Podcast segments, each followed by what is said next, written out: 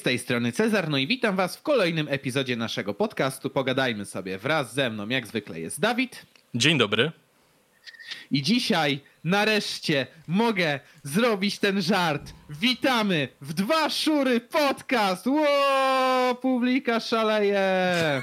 Um, ale w tym miejscu oczywiście serdecznie dziękujemy naszym patronom, dzięki którym marzenie stało się rzeczywistością i możemy prowadzić Dwa Szury Podcast. To, to dużo dla nas znaczy, także pięknie się kłaniamy w pas. Dziękujemy za wspieranie nas przez te ostatnie miesiące, gdzie poszedłem do roboty i w sumie nie robię nic na głównym kanale, ale podcast jest wciąż doceniany najwyraźniej, także raz jeszcze wielkie dzięki.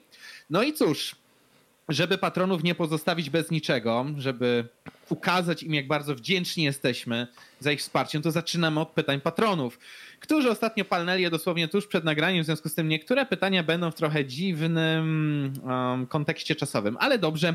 Tak, e, tylko może przypomnijmy, pierwszego. że nagrywamy w czwartek, e, mhm. więc jak coś się wydarzyło jutro, pojutrze i tak dalej, to jakby jeszcze nie wiemy.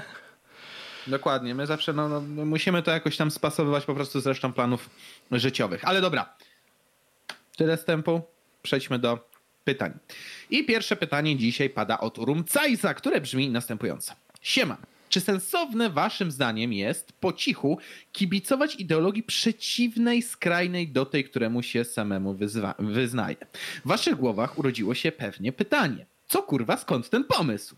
Ale zastanówmy się. PiS wtłacza do szkół na siłę katolicyzm i mamy efekt.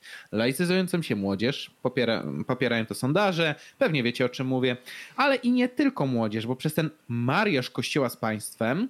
Mm, starszym również się odbija. Także z punktu widzenia wojującego ateisty nie mogło być lepiej, chociaż oficjalna linia partii zdawałaby się temu przeczyć. PiS i socjal, 500 plus 300 plus i pewnie inne zasiłki, o których nie słyszałem. Efekt? Dawno nie spotkałem się z takim sprzeciwem do zasiłków w swojej bańce, chociaż poza nią również. PO walczy z krzyżem oraz szczuje gender. Następnie Następuje. Następuje sytuacja odfra, od, e, odwrotna, bo ludzie nie lubią, jak się poniża tradycyjne wartości, w których byli wychowywani. Nastąpił wtedy boom środowisk narodowych. W świadomości publicznej powstał m.in. Bosek. Mam nadzieję, że nie uprościłem zbyt mocno. Dziękuję za uwagę. Pozdrawiam cieplutko. My również pozdrawiamy Rumcajs. Oczywiście. No i... Przepraszam hmm. bardzo. E, czy, czy tu się insyłuje, że PiS to jest ukryta opcja anarchokapitalistyczna? czy, czy to oznacza, że Korwin od zawsze był wielkim socjalistą? Dokładnie, w sensie e, czym bardziej będzie, jeżeli rozumiem dobrze logikę tutaj tego sformułowania, które tutaj padło, to jest tak, jeżeli coś rośnie co do popularności, to tym samym rośnie jakaś grupa reakcyjna, która będzie chciała to no, znieść, usunąć, zniszczyć w jakiś sposób, tak?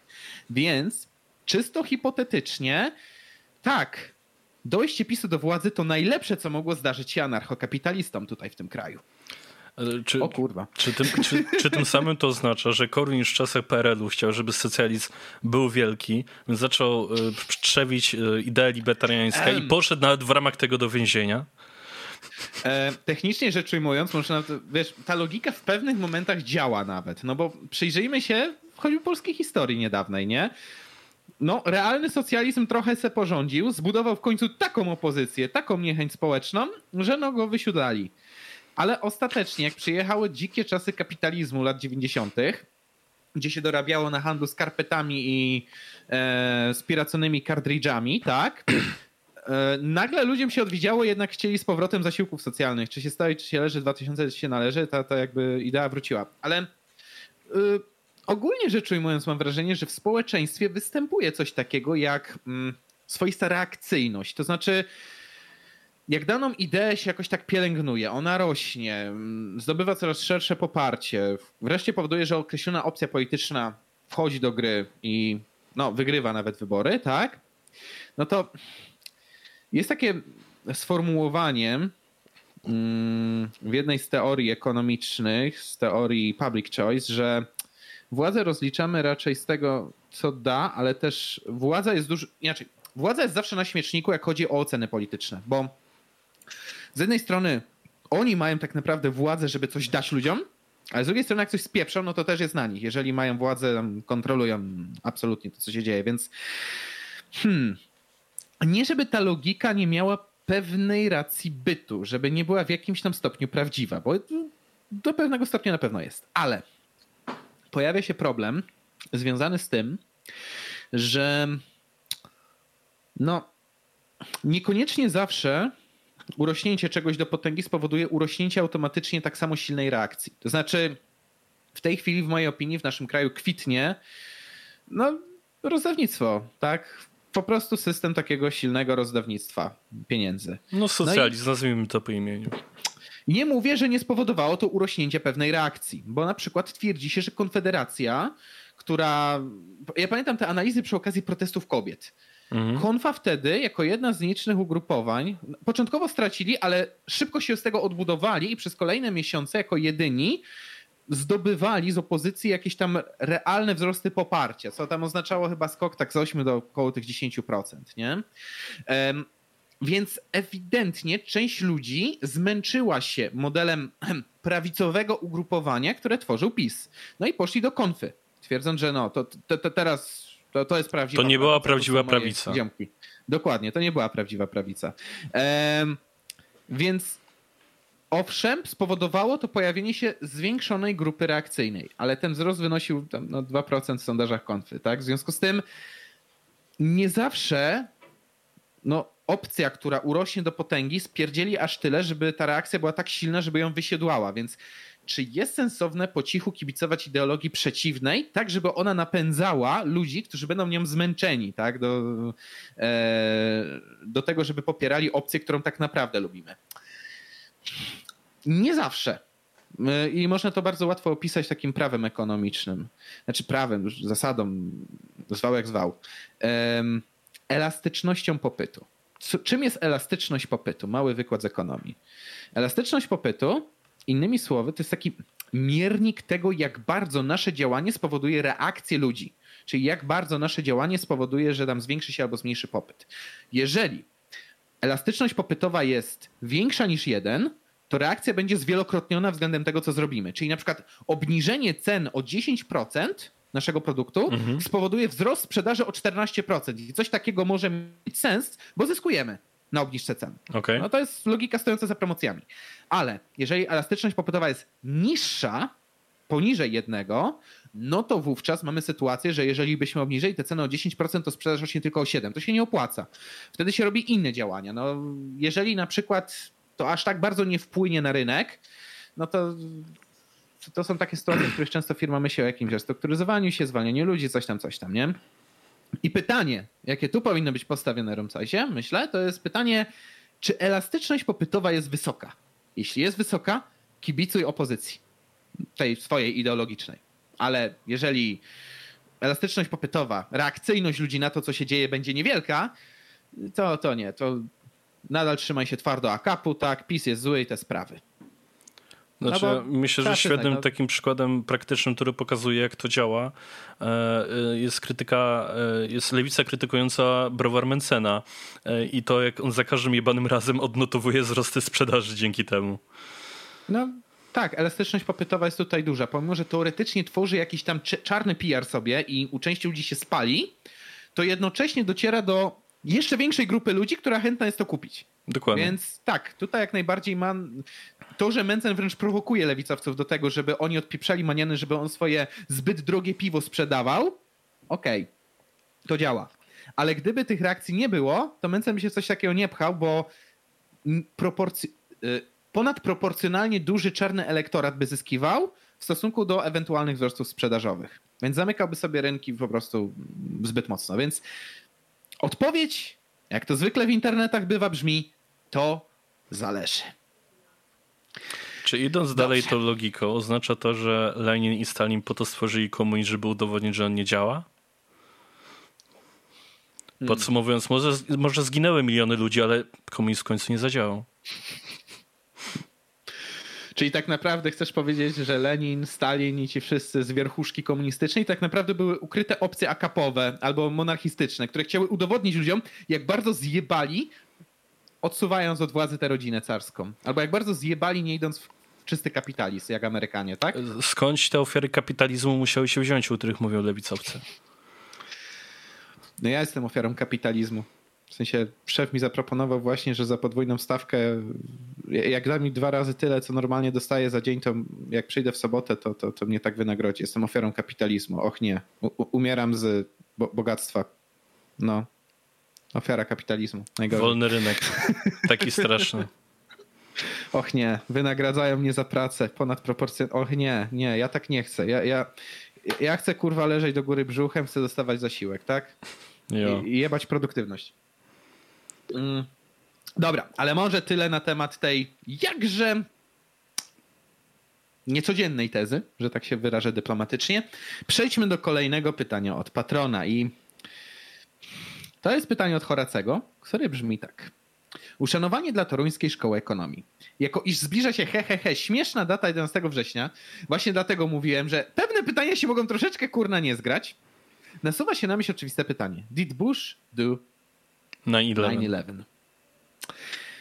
Pozdrawiam CIA, które zgubiło bilion dolarów z budżetu Pentagonu w przeddzień ataku oraz paszporty terrorystów, które przetrwały w całości wpierdolenie się samolotu w budynek. Z Bogiem. Ehm, cóż, did Bush do 9-11? Odpowiedź brzmi, nie wiem, choć się domyślam. E, I jeszcze przejdźmy do jednego pytania od Rumcajza, które brzmi. Proszę, abyście poruszyli temat upadku Evergrande. Chiński gigant nieruchomości. Evergrande to się chyba nawet czyta, ale nieważne. Czy gówno może się rozlać na świat? A może chiński rząd sypnie hajsem swoich obywateli i ogarnie sprawę? Dobrze, Dawidzie. Wiem, że ty też jesteś do końca w temacie. W związku tak. z tym... Em, Wszyscy kochamy deweloperów. No milenialsi to po prostu kochają deweloperów chuj. Tak, kredyty hipoteczne to, 600... to, to, to, czego tak, chcemy. To, to, jest to, co lubimy. To jest to, co ćpiemy na co dzień. Dokładnie. Kto by nie chciał zapłacić 600 tysięcy za pierdoloną klitkę w centrum Poznania albo Warszawy? No kurwa każdy, nie? Ale no milenialsów za niedługo zawiodę, bowiem to wszystko chyba za chwilę jebnie. Otóż przytoczę informację. Evergrande to największy deweloper świata. To jest, to, to, powiem tak, Myślicie, że mamy fajnych, znaczy fajnych, w sensie dużych, dużych patodeweloperów w Warszawie? Chuja widzieliście. Mamy w Chinach Evergrande, tak? To są najwięksi na świecie. O, oni obcykali ten temat w 100%. I no, bankrutują. Mówiąc krótko. A mówiąc dłużej. No cóż, firma jest teraz przed wyborem, bo musi, no przez to, że wyszło po prostu, mleko się rozlało, będzie musiała prawdopodobnie ogłosić upadłość. Jeśli ogłosi upadłość, to prawdopodobnie pierdolnie cała chińska giełda. To jest tak duży deweloper. Teraz dla małego kontekstu. Chiny to jest kraj, który dostarcza największą ilość materiałów budowlanych na świecie. Jakaś tam, nie wiem, produkcja betonu, cegieł i innych tego typu rzeczy potrzebnych do budowy. Chiny. To jest powerhouse pod tym kątem w tym, w tym momencie. Dodatkowo mają największego dewelopera, który, no, delikatnie rzecz ujmując, przeinwestował. Jakie są Jakie są powody tego, że Evergrande upadnie? To przeczytam tutaj taki mały fragment artykułu. Wykorzystując boom na rynku nieruchomości, Evergrande zintensyfikowało przejęcia w ostatnich latach. Problemy giganta zaczęły się w 2020 roku, gdy Chiny wprowadziły nowe środki w celu ścisłego monitorowania i kontrolowania całkowitego poziomu zadłużenia głównych deweloperów. Evergrande stosowało przedsprzedaż, żeby podtrzymać sprzedaż na wysokim poziomie. Innymi słowy, tak żeby tutaj najaśnić, y, uprościć to troszeczkę, przedsprzedaż polega na tym, że jeszcze nic nie zbudowaliśmy, ale już kup za obietnicę tego, że za nie wiem, x czasu się wprowadzisz do budynku. Deweloperzy często coś takiego stosują, szczególnie na, w krajach no, no bogatszych niż Polska. W Polsce również się stosuje takie triki, że są tylko plany mieszkania, jak to nie. będzie wyglądało, ile ci już sprzedasz, tak, bo tak. ej, masz możliwość zarobić zanim wydasz. Hello. Dokładnie, ale e, dodatkowo jeszcze, żeby podtrzymać to, tą iluzję sprzedaży, mm nie, udzielano coraz większych rabatów na sprzedaż, więc no okay logicznym jest, że coraz mniejszy zwrot to wszystko generowało, prawda? Mhm. Inwestorzy wpłacali zaliczki na około półtorej miliona nieruchomości. Teraz pomyślcie sobie, półtorej miliona nieruchomości i pomnóżcie to razy przeciętną cenę mieszkania tu w kraju. No to macie skalę problemu. Spółka zapewniła jednak, że współpracuje z zespołem doradczym, który ma pomóc uporać się z gigantycznym zadłużeniem. Półtorej miliona mieszkań, nie? Akcje notowania na giełdzie w Hongkongu obniżyły się dla tej spółki, uwaga, o ponad 80%. My tu nie mówimy o krachu, my tutaj mówimy o pierdolnięciu, niczym, odwołując się do poprzedniego pytania, pewne samoloty w pewne wieże. Według agencji ratingowej Fitch wiele podmiotów będzie zmagało się z problemami, jednak sektorowi bankowemu uda się przetrwać trudny okres. Dlaczego to jest ważne? Ponieważ kryzysy najczęściej rozlewają się przez banki. Jakby do tego zaczęły nam pierdolić banki, to mówimy już o potężnym kryzysie, o spirali dosłownie, która spowodowałaby, że no, siądzie nam gospodarka na całym świecie. Mówiąc krótko, 29 nie... puka do drzwi. 29 e, albo 2008, wtedy było w sumie też podobnie, tylko nie aż tak mocno jak w 29. Analitycy nie przewidują sytuacji podobnej do Lehman Brothers. Czyli właśnie do pierdolnięcia banku z 2008, który rozpoczął wówczas kryzys. Mhm. Tylko wtedy, to ja tylko jedno przypomnę, wtedy też nie przewidywali, że coś jebnie, nie? Inwestorzy są ostrożni, mówi się o spadku cen materiałów budowlanych, które, na które oczekuje również rynek europejski. I teraz no milenialsi powiedziałem, że będą załamani. Bowiem faktycznie będą załamani. No kurna, ceny mieszkań pójdą w dół.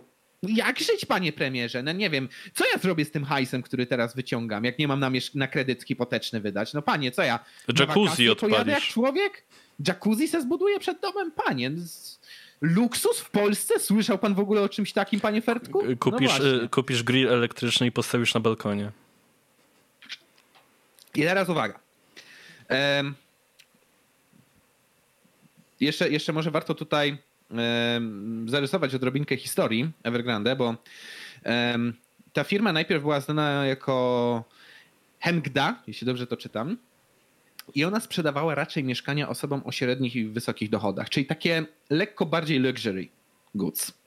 E, klientami byli więc Chińczycy, którzy no, byli raczej w tej uprzywilejowanej klasie średniej. E, działalność firmy obejmowała no, 280 miast, dużo.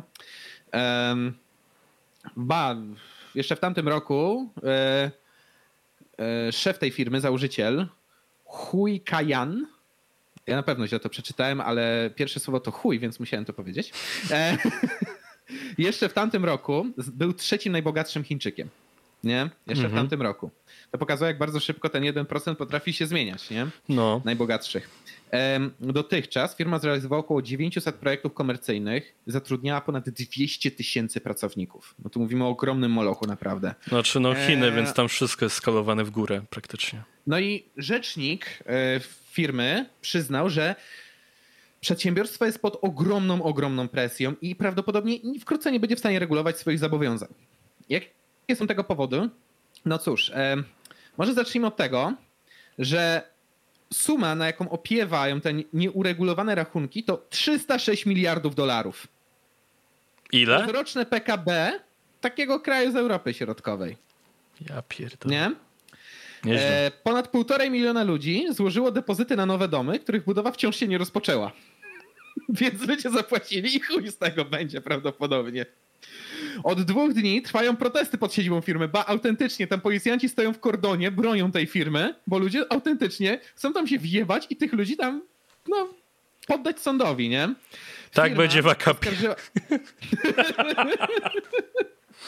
e, jeszcze dodatkowo, firma oskarża media o niszczenie sprzedaży w kluczowym okresie września, co właśnie miało spowodować utratę płynności. Ale prawda jest taka, i to mówię już jako ekonomista, i to jest jakby moja opinia. No to jest efekt zachłanności tej firmy i tego, że próbowała sztucznie podtrzymać swoją sprzedaż, symulować ją dla, no jakby nie było, inwestorów giełdowych, bo jeżeli by im sprzedaż zaczęła spadać, no to, przepraszam bardzo, no to inwestorzy również mniej chętnie chcieliby inwestować w te firmy. No prosto sprawa. No to by spowodowało po prostu, że no spowolniłaby swoją działalność, przez jakiś czas zarabiałaby mniej, ale kurna, dzisiejsze firmy i korporacje mają jakiś problem z tym, żeby przyznać, że mają gorszy okres. I próbują na siłę podtrzymywać taką iluzję sprzedaży. Znaczy, tym, korporacje trochę no. boją się to przyznać, bo automatycznie inwestorzy czy akcjonariusze stwierdzają, ok, to robimy sprzedaż tak. akcji. Tak. To, tak, to jest jedyny powód chyba tak naprawdę. Tylko nikt też nie próbuje tak naprawdę wdrażać modelu, który by przewidywał ta, coś takiego, że no, mhm. wpadną nam wpływy związane z obrotem e, papierami wartościowymi. Nie? Nikt tego nie przewiduje w swoich modelach. I kontynuując dalej jakby tę sprawę, spółka prawdopodobnie zadłużyła się przez to, że za bardzo polegała na kredytach i za bardzo polegała na obietnicach. To znaczy... Em, Podobna sytuacja miała miejsce po prostu w 2008 roku podczas kryzysu. Kiedy to? Duże podmioty, które zajmowały się budowaniem domów, e, pozwalały ludziom to robić na kredyt. tylko ludzie byli zbyt biedni, a banki coraz bardziej obniżały takie powiedzmy zabezpieczenia kredytów.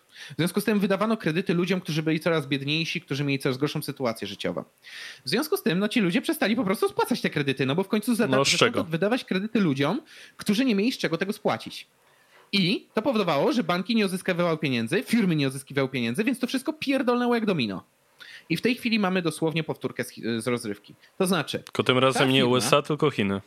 Chiny, tak. Ja przewiduję i wiadomo, musi być opublikowany jakiś raport z tego, żeby to potwierdzić, ale na 90% jestem pewien, że firma w tej chwili bankrutuje ze względu na to, że budowała zbyt dużo na kredyt, na obietnicę, jednocześnie nie uzyskując odpowiedniej płynności albo spłacalności. Y, zbyt mały jest taki wskaźnik return on investment, nie? zwrotu z inwestycji. Musiał być zbyt mały ten zwrot po prostu i w którymś momencie się zakrztusili próbo, próbami ciągłego udowadniania, że więcej sprzedają. Chociaż te inwestycje ewidentnie się nie zwracały. Austriacka teoria ekonomii mówi o tym, że rynek w czasie kryzysu musi się oczyścić z błędnych inwestycji. O tym właśnie mówi ta teoria. Błędną inwestycją jest to, że ktoś buduje na kredyt, chociaż się to nie zwraca, nie opłaca, żeby tylko podtrzymać iluzję sprzedaży. I takie firmy kryzys teoretycznie powinien zczyścić. Tylko teraz pytanie, co zrobi chiński rząd, bo to jest jeszcze niejasna sytuacja.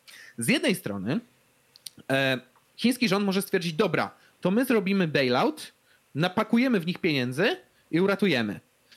To jest pewna możliwość, ale z drugiej strony troszeczkę w nią wątpię, bo w sumie od kontroli ze strony chińskiego rządu i większych restrykcji na uzyskiwanie finansowania e, nałożonych przez rząd chiński, zaczęła się ta cała draka. I ujawnienie tego procederu, że ej, no my w sumie od jakiegoś czasu budujemy na kredyt. Nie? Więc w mojej opinii rząd chiński raczej będzie chciał ich dociskać. Ale niewykluczone, że dają jakiś plan naprawczy, szansę, żeby się odbudować, coś tam, coś tam, nie? Ale jeżeli to jebnie, oh boy, jeżeli to jebnie, po pierwsze spodziewałbym się naprawdę spirali na, na giełdach przede wszystkim. Na giełdach walnie nagle po prostu i... Ale tylko chińskiej czy wszystkich? Wszystkich. To, jest chińska. To jest, to, wiesz, Szanghaj dzisiaj na przykład mhm. jest taką samą, tak samo ważny moim zdaniem dla rynku światowego, jak nie wiem, Wall duże Street. giełdy europejskie albo no, Wall Street wciąż dominuje, nie powiem, A, okay. ale no pomijanie Szanghaju to jest moim zdaniem totalna głupota, nie? Um, więc tak, giełda prawdopodobnie się tam załamie. Jak się załamie giełda, no to będzie paniczny wyprzedaż akcji, pewnie wielu, wielu, e, ten, przez wielu inwestorów. Jak będzie ta wyprzedaż, no to to oznacza, że dużo firm traci finansowanie, zwalnia masę ludzi.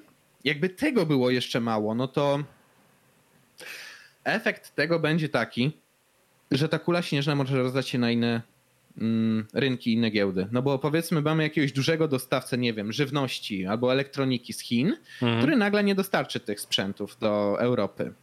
No i teraz przez chwilę będzie tak, że oni tam zwolnią masę ludzi, nie dotrze do nas elektronika, będą pewne no, braki, które albo uzupełnią firmy europejskie, ale za wyższą cenę z kolei prawdopodobnie, albo mm, to spowoduje, że nie wiem, jakieś tam branże tych firm chińskich, które są w Europie albo w Ameryce, też zaczną padać. Jak one zaczną padać, no to mm, być może pojawi się niepokój na giełdach europejskich czy amerykańskich, też się zacznie wyprzedaż. No i właśnie pytanie, jak to bardzo ta spirala się rozkręci, bo to już jest z mojej strony mm, taka no, analiza sytuacji polegająca na możliwych scenariuszach. Pytanie, czy właśnie giełdy pozostałe świata podchwycą trend z Chin, na co jest duża szansa, bo deweloperka już się mówi od lat, jest przeinwestowana i jest zbyt droga.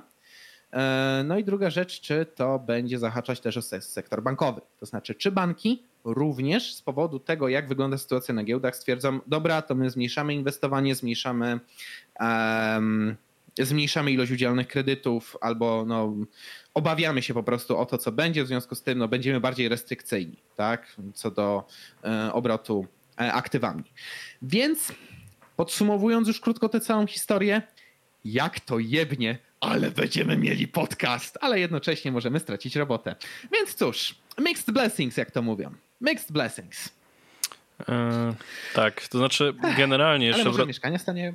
Być może. To znaczy mnie i tak nie stać na kredyt hipoteczny, więc dla mnie to wszystko jedno w może tej chwili. Może będziecie właśnie stać przez to, nie? Bo jak walnie taki deweloper, inni też zaczną być, wiesz, bardziej powściągliwi. Jasne, kryzys musi oczyścić rynek i będzie chaos. Ale po kryzysie może te mieszkania trochę stanieją. Tak się przewiduje. Znaczy chaos... Nawet opinie wiesz. Chaos będzie na pewno, bo no. E, teraz, w tej chwili, w wielu branżach, tutaj w Polsce ja, ja to odczuwam, e, no. Znaczy nie ja bezpośrednio, ale widzę jakby skutki. E, drodzy słuchacze, czy pamiętacie, co się wydarzyło w zeszłym roku, gdy taki jeden wielki kontenerowiec utknął w kanale sueskim koło Egiptu? I go wykopywali przez trzy miesiące. I okazało się, że tam jest dosyć dużo materiałów, które miały trafić do Europy. Mhm. No dobra, może przestrzenie, może go krócej wykupywali, ale generalnie bardzo długo. No, no dość długo, tak. Tak. I z Gani, gdzie na przykład w tej chwili jest problem z materiałami i jest problem z dostawami, etc., etc. Chcesz mi powiedzieć, że to opóźnienie dotknęło Europę? Między innymi, nad Polskę. No, a gdzie leży kurwa Polska? Nie. Chodzi mi o to, że jeśli ktoś, podobnie tak jak ja, obserwuje sobie czasami jakieś premiery, w moim przypadku trochę rap obserwuję, czy to winylowe, czy to na CD-kach, to mógł zauważyć, że dziwnym trafem bardzo dużo premier, winylowe praktycznie prawie wszystkie, w CD-kach bardzo hmm. dużo, i dziwnym trafem ma w tej chwili cholerne opóźnienia.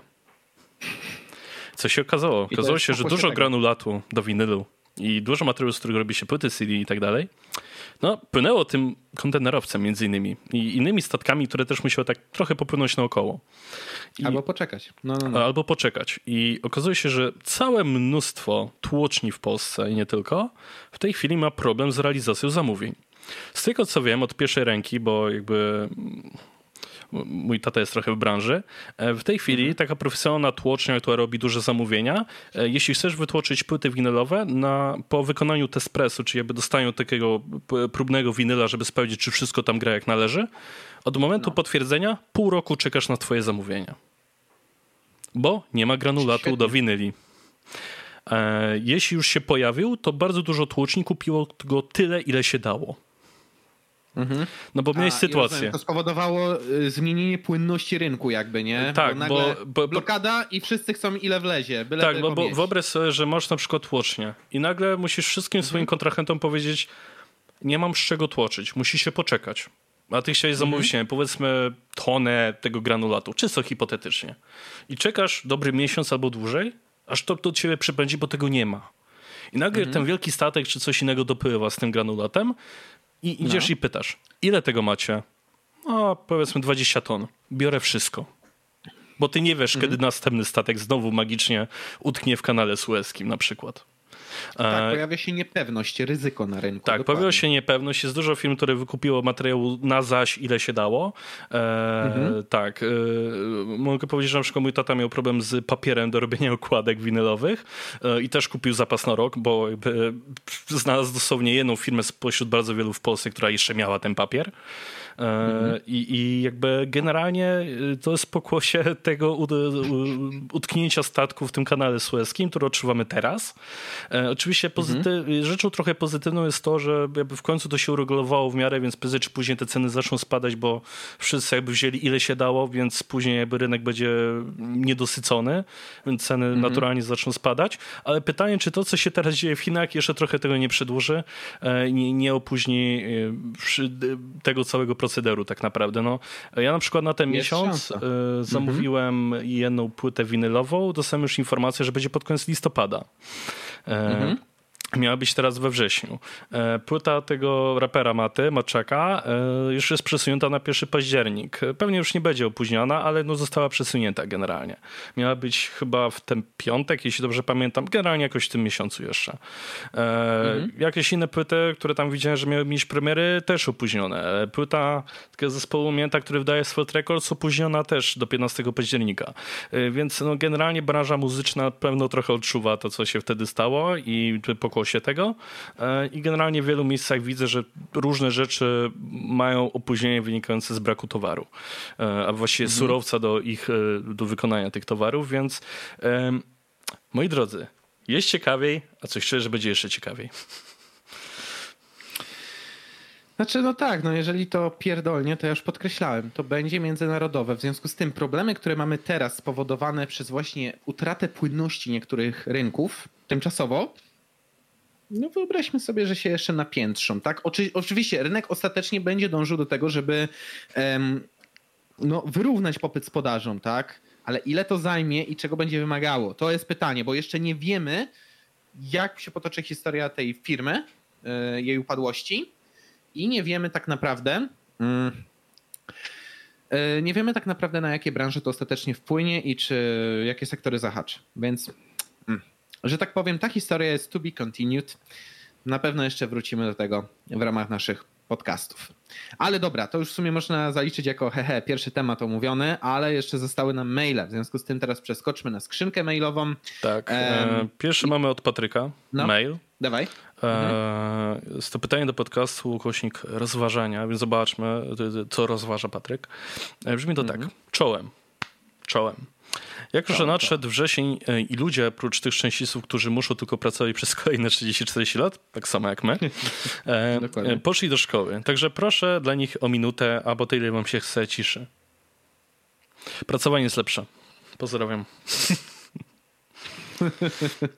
e, ostatnio rozmyślałem sobie nad naszym systemem edukacji i co e, według mnie powinno się zmienić. Teraz więc chciałbym podzielić się swoją koncepcją.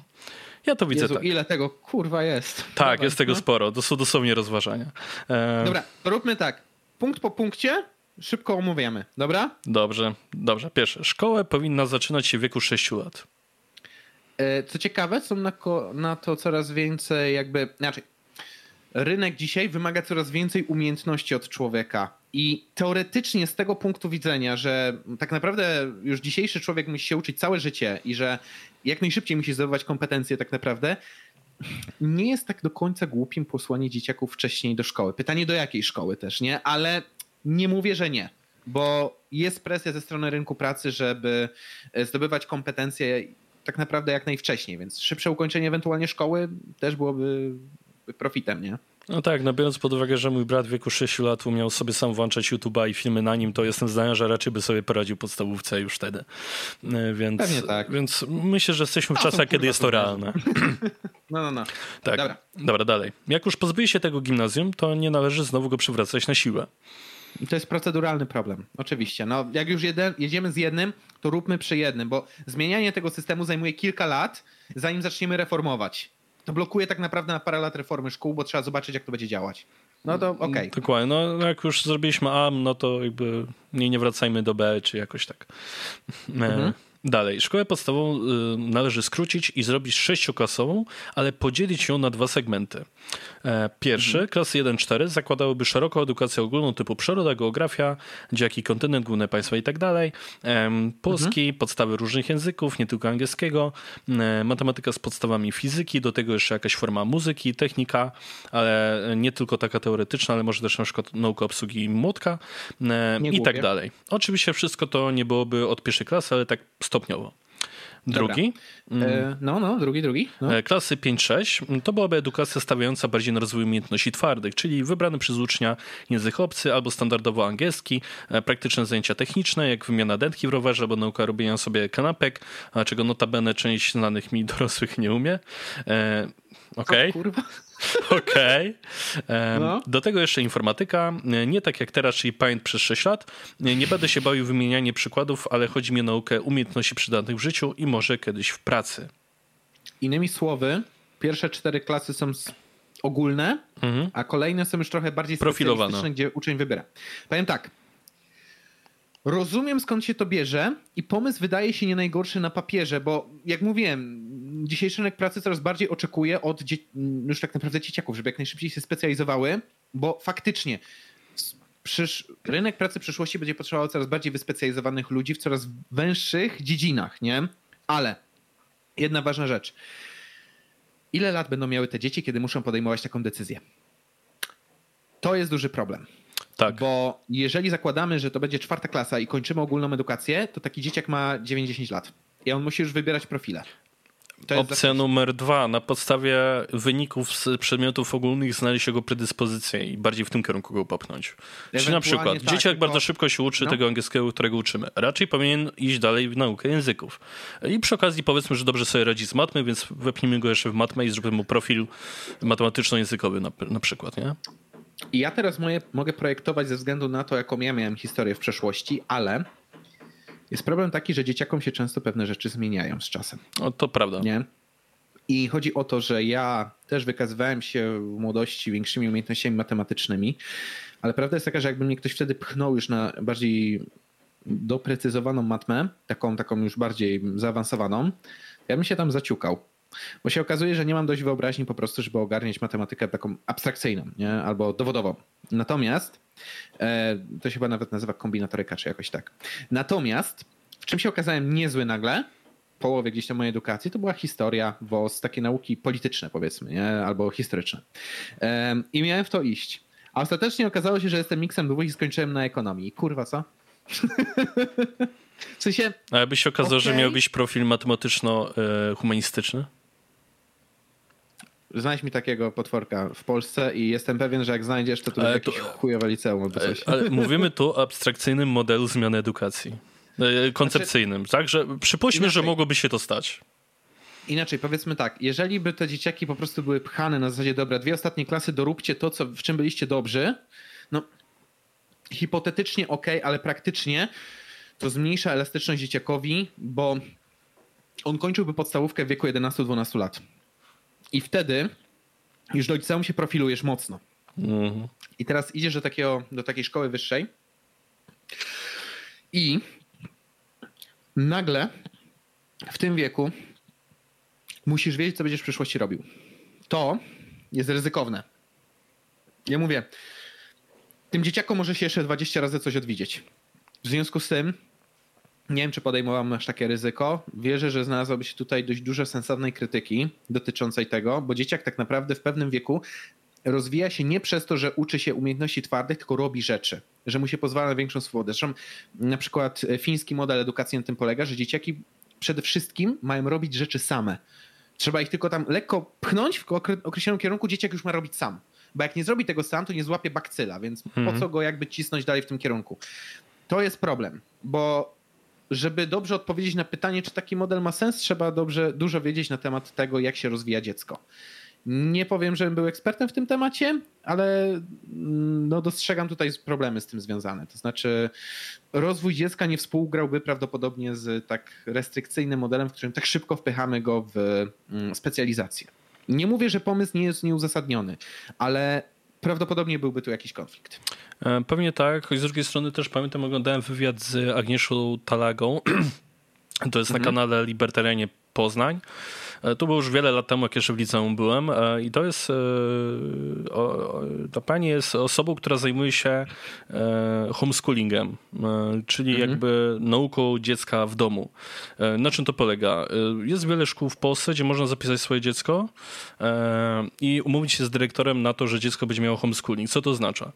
Że dziecko ma sobie samodzielnie nadrobić podstawę programową, która będzie następnie w jego przypadku sprawdzana poprzez sprawdzian, który jest na koniec roku a poza tym robi co chce. E, I pani właśnie Agnieszka Talaga w tamtym wywiadzie mówiła, że biorąc pod uwagę program podstawówki, wystarczy jeden dzień w tygodniu, mhm. gdzie trzeba poświęcić parę godzin, żeby ogarnąć ten cały materiał, który jest na ten egzamin, a pozostałe mhm. dni dziecko może robić absolutnie co chce i rozwijać się w jakimkolwiek kierunku. Czyli mhm. bawić się czymś plastycznie, próbować coś technicznie, czyli właśnie eksperymentować po prostu. I próbować mhm. gdzieś w czymś złapać bakcyla. E Generalnie jest to bardzo ciekawa koncepcja. W, po, w, Polsce jest trochę takich szkół, które zezwalają mm. na homeschooling. Są nawet niektóre, które same organizują, na przykład w soboty, e, taki dzień nauki tego materiału na egzamin dla dzieciaków, e, a pozostałe dni w tygodniu te dzieciaki praktycznie mm, robią co chcą w domu, nie wiem, z rodzicem czy z, z jakimś innym opiekunem, który ma się zająć e, tym jego rozwojem. E, więc koncepcja jest całkiem ciekawa i może to też jest jakiś kierunek, który mógłby podpowiadać, w jakim kierunku powinien, powinien powinna wyglądać ta edukacja, nie? skoro wystarczy jeden dzień, żeby nadrobić to, mhm. co dzieciaki mają po kilka godzin dziennie w szkołach. E, bo powiem ci szczerze, e, to też ma o tyle więcej sensu, że dzieciak ma wtedy więcej szans w ciągu tygodnia, żeby złapać tego bakcyla i już wiedzieć, w czym będzie dobry. Więc ciekawa koncepcja. Ale dobra, musimy szybciej przez to przejść, bo mm. nie skończymy tego maila w czasie tego podcastu. Dobra, co mamy dalej? E, I idea szkół technicznych zawodowych raczej tłumaczyć nie muszę. W mojej wizji szkoły takie powinny stawiać na maksymalne przygotowanie ucznia do pracy wybranym przez niego zawodzie i nauczyć obsługi potrzebnych do tego programów, maszyn itd. Tak Taka szkoła techniczna zawodowa e, trwać by miała 3-4 lata, zależy od profilu. Po kończeniu dostałoby się tytuł technika albo w przypadku szkół zawodowych branżowych poświadczenie kwalifikacji zawodowych. E, dobrze też, by szkoły dogadane były z potencjalnymi pracodawcami, aby ich absolwenci mieli łatwiejszy start zawodowy, a firmy stały dopływ pracowników pracowników. E, tak, okay. tutaj jeszcze była idea sens. odnośnie szkół średnich, że podzielić na trzy rodzaje: techniczno-zawodowe, ogólne licea i wojskowe. Dobra, to jak chodzi o te techniczne, to tylko krótko powiem, to dużo sensu, szczególnie ten punkt o tym, żeby szkoły mają prawo dogadywać się z pracodawcami pod kątem wysyłania tam gdzieś na praktyki, bo powiem szczerze, na, na razie to i uczelnie mają z tym ogromny problem. To więc e, na pewno wymagałoby to pewnej takiej zmiany mentalności polskiego rynku pracy, ale ma to dużo sensu. Tak krótko. Okej, okay. idąc dalej. Szkoły, szkoły ogólne, czyli po prostu licea miałyby kształcić ogólnie, ale też w pewnym wybranym kierunku. Mhm. Upraszczam, e, czyli humanistycznie, ściśle albo i sportowo, czy artystycznie. Szkoły ogólne miałyby przygotowywać nie specjalistów, ale ludzi przygotowanych bardziej twórczo. Chociaż nie wiem, czy to jest dobre określenie, szkoła taka miałaby, trwa, miałaby trwać 3 lata. E... No, czyli w sumie trochę jak teraz, nie?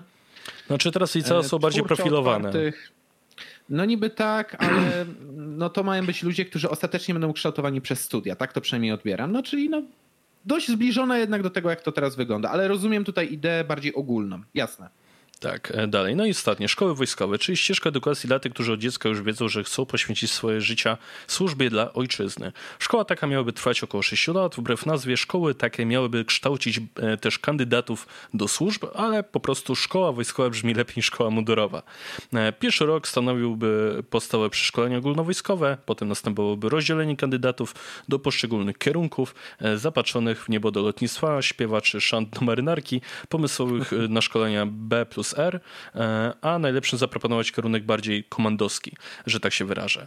E, resztę zaś do wojsk lądowych kolejne 5 lat to byłoby po prostu szkolenie, zarówno teoretyczne, wykłady debaty, jak i praktyczne, czyli poligony i strzelnice, e, wybranych przez nich rodzaju sił zbrojnych. Najlepsze spośród absolwentów zaproponować od razu przejście do szkół oficerskich. Wszyscy kończący takie szkoły mieliby od razu zapewniony kontrakt i przydział do jednostek zrobiony albo na łokieć, albo jakoś bardziej nowoczesną metodą, na przykład rzutki. Żart. E, podobnie sprawa miałaby się w przypadku kandydatów na funkcjonariuszy policji, służby granicznej, ABW, e, tylko trochę inne szczegóły. No i ukończenie takiej szkoły dawałoby stopień służbowy od szeregowego do, pod, do podoficera oraz porządne mhm. przeszkolenie wojskowe. I tutaj czuć, z jakiego backgroundu wychodzi Patryk, bo takimi detalami może się wypowiedzieć tylko osoba, która już pracuje w służbach, wie jakie są tam potrzeby, więc jak najbardziej ufam, że tutaj jest to dobrze zrobione i dobrze przemyślane, ale tak uderzyło mnie od razu, kurna, 6 lat ta szkoła, gdzie licea i technika, które też wbrew pozorom muszą bardzo dużo umiejętności włożyć, nie no 3-4 lata się ogarną, nie? ja wierzę tutaj, że... Yy no, znasz Patryku ten background, w związku z tym masz pojęcie na temat tego, ile to powinno zająć i że no widzisz, więcej czasu potrzeba. Więc pytanie, czy takie technika na przykład nie potrzebowałby ekstra roku, nie? Więc Okej. Okay, Wiesz, teoretycznego punktu widzenia sens. ta mhm. ekstra rok, dwa, być może mogłyby te osoby już zgarnąć w filmach na początku zarabiając mniej, a z czasem coraz więcej. Jeszcze te służby, to mam wrażenie, że ja bym trochę rozszerzył. E, mam wrażenie, że do takich szkół trzeba by po prostu tworzyć osobne profile. Mogłyby też iść osoby, które inaczej będą służyć ojczyźnie. Przykładowo, nie wiem, wyobrażam sobie klasy strażackie, klasy ratownicze. No są już teraz już No nie, już przygotowywać pod coś takiego. Też by pasowało do profilu takiej szkoły i wtedy określona tam ilość Znaczy lat powiem ci też, że bardzo często osoby, które idą na profil wojskowy, później część rzeczywiście z nich idzie na policję. No właśnie. E, część rzeczywiście idzie do straży pożarnej, więc jakby sam profil wojskowy już w jakimś stopniu do tego przygotowuje, bo w moim mieście było sporo takich przykładów osób, które były w szkołach albo wojskowych, albo policyjnych, a później na przykład szły rzeczywiście do straży pożarnej. Mhm. Więc no, no tak, no mówię, jest tutaj pole do manewru i myślę, że ta szkoła mogłaby wręcz jeszcze większą ilość zawodów ogarniać wtedy, tak? I odpowiednio tego to poprofilować. Dobra, to lećmy dalej. Okej. Okay. Dobra, dalej. Warto też zauważyć, że o ile taki pierwszy rok i podstawowe roczne przeszkolenie można jeszcze realizować w rejonie zamieszkania kandydata, jednak nie opłacałoby się raczej walić w każdym mieście takiej ogólnej szkoły wojskowej, więc na dalsze kształcenie kandydaci po prostu byliby przesyłani do jednej odpowiedniej dla rodzaju wojsk szkoły, więcej takich placówek raczej by się nie zapełniło. Czyli trochę koncept no tak, jak tej no. szkoły policyjnej, gdzie ona jest w Polsce? W Słupsku. A nie w Szczytnie? E, Szczytnie to jest chyba oficerska. Mój ojciec był w Szczytnie. Okej, okay, no ale generalnie też jest w Polsce jakaś taka szkoła generalnie dla policji znaczy, w jednym jest, miejscu, nie? Jest szkoła policyjna w Szczytnie, tylko to jest wyższa szkoła policji i tam się chyba A, okay. robi oficerów, bo ja wiem, że jest jeszcze chyba Słupsk. Czekaj, sprawdzę, czy ten Słupsk mi się nie, pow nie powalił, nie? Bo mi się Szczytno kojarzyło. Jeśli dobrze pamiętam. Nie, nie, jest szkoła policji w Słupsku. Okay. Jest jeszcze w Katowicach, Centrum Szkolenia Policji w Legionowie, e, więc są takie, tam się prawdopodobnie szkoli takich e, funkcjonariuszy po prostu. Natomiast w, e, w Słupsku, w Szczytnie jest ta szkoła oficerska, gdzie się zdobywa okay. ten tytuł, wiesz, już taki oficerski w policji. Okej. Okay. No dobra. Dobra. idąc dalej. Mhm. Według mnie powinno się wypieprzyć matury i klasyczny system oceniania. Zamiast tego na wejściu do szkoły dostajesz egzamin wstępny. Zdałeś, witamy, nie zdałeś, to spadaj. Podobny egzamin byłby też na wyjściu ze szkoły. Tam byłaby średnia i procentowe zdanie różnych przedmiotów. E, brzmi to spoko, gdyby nie jeden problem, który nazywa się Unia Europejska i jej standardy odnośnie matur. Tak. My musimy mieć matury. Tak, musimy mieć natury, musimy mieć spełnione określone kryteria, bo to ma być dość Musimy mieć określone dokument. programy na studiach z tego powodu właśnie na studiach mam na przykład te punkty ECTS, które mają jakby wyrównywać do, y, poszczególne ten y, przedmioty na różnych y, uczelniach w Europie, tak? Żeby na przykład to, to ułatwia potem organizowanie programów takich jak Erasmusy, tak? Więc e, idea, rozumiem skąd się bierze. Klasyczne ocenianie faktycznie jest restrykcyjne i może umknąć nam wiele rzeczy na temat takiego kandydata, bo na przykład ja uważam, że co bardziej elitarne placówki e, edukacyjne powinny mieć możliwość robienia czegoś takiego jak e, entry interview, czyli taki wywiad z człowiekiem, który chce do nas dołączyć, żeby poznać jego. W Wielkiej Brytanii przypadkiem taki nie jest? Że się e, pisze listy motywacyjne, na, na jakieś właśnie wywiady się jeździ i tak dalej. Wiem, że w Ameryce na pewno też coś takiego działa w niektórych stanach. Tak czy inaczej, no, chodzi o to, żeby nie tylko poznać umiejętności tego człowieka, ale też jego charakter, postawy, bo w ten sposób te szkoły mogłyby nie tylko być elitarne, ale też odpowiednio wyprofilowane pod kątem, nie wiem, nawet światopoglądowym, no bo cholera, no mamy przecież szkoły, które się specjalizują w, nie tylko wiesz, w kształceniu, ale też w tworzeniu człowieka pod kątem charakterologicznym tak naprawdę, więc e, pod tym kątem trzeba by na pewno o tym pomyśleć. Um, ale jakby do tych matur choćby dołożyć coś takiego, że no nie wiem, jest jeszcze wywiad jakiś wstępny, coś takiego, no na pewno by to troszeczkę ubarwiło to, jak to wygląda. Tylko ja wiem, że placówki edukacyjne nie byłyby temu chętne, no bo matko jedyna, no, no, no my mamy maturki, przejdą nam wyniki maturek, robimy szybki odsiew w Excelu i już wiemy, kto jest przyjęty, a kto nie. To jest za łatwe, mam wrażenie. Znaczy, w tej chwili programy jakby stopnie przyjęcia na studia są tak proste, że ja na swoich studiach z Infy e, miałem gościa, który był po klasie humanistycznej, ewidentnie nic nie ogarniał na tych studiach. No może trochę, no ale no dostał się, nie? No, Do, tak, dos, przyjąć, dostał się i tak szybko jak się dostał, tak szybko się wydostał. Tak, wydostać się łatwo, poza tym no, kaska jeszcze z warunków pada. No. On nie miał warunków, po prostu zrezygnował. Nie, ale wielu ludzi wiesz. Tak, tak, tak, ale też jeden albo dwa warunki u siebie na studiach opłaciłem. Mhm. Więc... No, więc idea słuszna, z realizacją byłoby dużo gorzej w naszych realiach. Dobra, tak. przejdźmy dalej. E, może przesadziłem trochę z tym wypieprzeniem klasycznego systemu oceniania. E, oceniania. Chodzi mi o to, że oceny takie, jakie znamy, byłyby, tylko że nie miałyby one żadnego wpływu na to, czy zdamy klasę i zadanie byłoby czysto informacyjne. E... Znaczy, obniżenie w ogóle jakby znaczenia ocen w systemie edukacji to jest coś, do czego ja bym dążył. Dzięki no. temu mielibyśmy pełniejszy obraz człowieka, bo nie da czegoś się zamknąć po prostu w ocenie, bo tam jest jeszcze nie wiem, jakieś sympatie na przykład nauczyciela czy coś, czy coś. To musiałoby być trochę szersze. Tylko też wymagałoby to więcej pracy, więc trzeba by totalnie zreformować system edukacji, żeby na przykład nauczyciele nie siedzieli po godzinach, nie robili tylu papierów, co teraz robią. Bo to jest tak. naprawdę tak. biurokracja, o której wam się nie śniło. Ale taki prosty przykład. Ja na przykład z matematyki w liceum, aby na rozszerzonej, miałem dwa. Dwoja, czyli mhm. generalnie słabo. E, maturę podstawową z matmy zdałem na 70 chyba 6%, jeśli dobrze pamiętam, albo 70 parę mhm. generalnie. E, I jakby tak przejrzeć to z tym ocenami, to jest niezły rozjazd. Ja miałem, wiesz, ja byłem w elitarnym liceum dosyć w Wrocławku, w LZK. Eee, I ja tam zdałem maturę na 86% z matmy, będąc na profilu niematematycznym tak naprawdę, nie? Więc y, ja byłem taki czwórkowy, więc teraz kurna porównaj, ty dwóch jestem czwórką, nie? No. No właśnie, więc e, na pewno klasyczny system oceniania ma bardzo dużo wad i warto byłoby go zreformować albo uzupełnić przynajmniej przez coś. Dobra, lecimy dalej.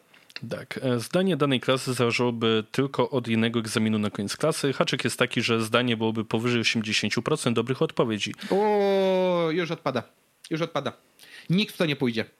Od razu mówię na tym momencie. Nikt to nie pójdzie. Nawet na studiach zdawalność jest od 50%. A, prze, a pójdzie, przepraszam bardzo, egzaminy zawodowe? 75%, jeśli dobrze pamiętam. A wiesz, jak wyglądają egzaminy zawodowe? E, słyszałem od moich znajomych, one nie zawsze mhm. są łatwe. Znaczy powiem tak, ale one są schematyczne. Można się tego ogarnąć, jak się chce. Kolokwium na studiach też były schematyczne, a było zdawanie od 50%. No tak.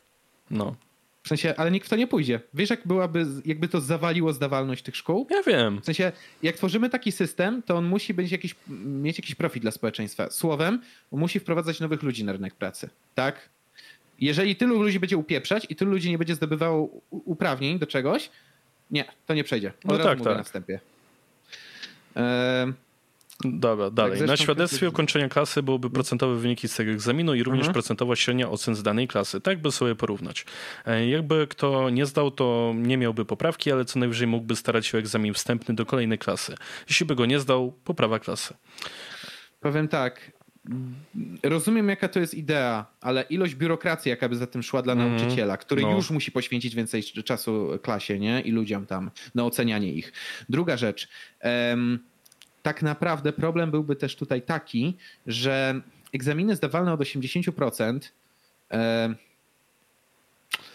nie wiem, jak dużych reform trzeba byłoby dokonać we wcześniejszych etapach edukacji, jak dobrze musiałaby być zorganizowana szkoła. Jak teraz mamy problem z tym, żeby zdać maturę z matematyki na 30%. Wyobraź sobie zdawać co roku egzamin z matematyki całorocznej gdzie masz przecież tam masę jakiejś trygonometrii, e, jakiś tam, wie, e, wiesz, jakieś trygonometry, jakaś kombinatoryka, jakieś tam, nie wiem, algebra, jakieś z, zadania związane ze stereometrią, tak? No, matko jedyna. To by powodowało, że ludzie autentycznie nie kończyliby szkół w kraju. Nie mielibyśmy e, ludzi wykształconych, znaczy, którzy potrzebuje rynek pracy. Teoretycznie matura jest taki egzamin ze wszystkiego.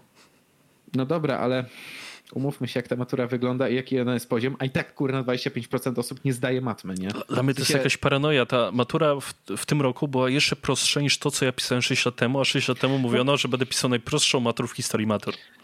Więc mówię, rynek pracy potrzebuje dopływu ludzi, którzy będą jako tako wykształceni. Nie możemy tego przerwać, nie możemy elityzować tego, bo rynek pracy no tak, nam się tak. zadusi. Więc musi, ludzie muszą jakoś zdobywać te uprawnienia. Musimy znaleźć jakiś tutaj kompromis, niestety. Ech.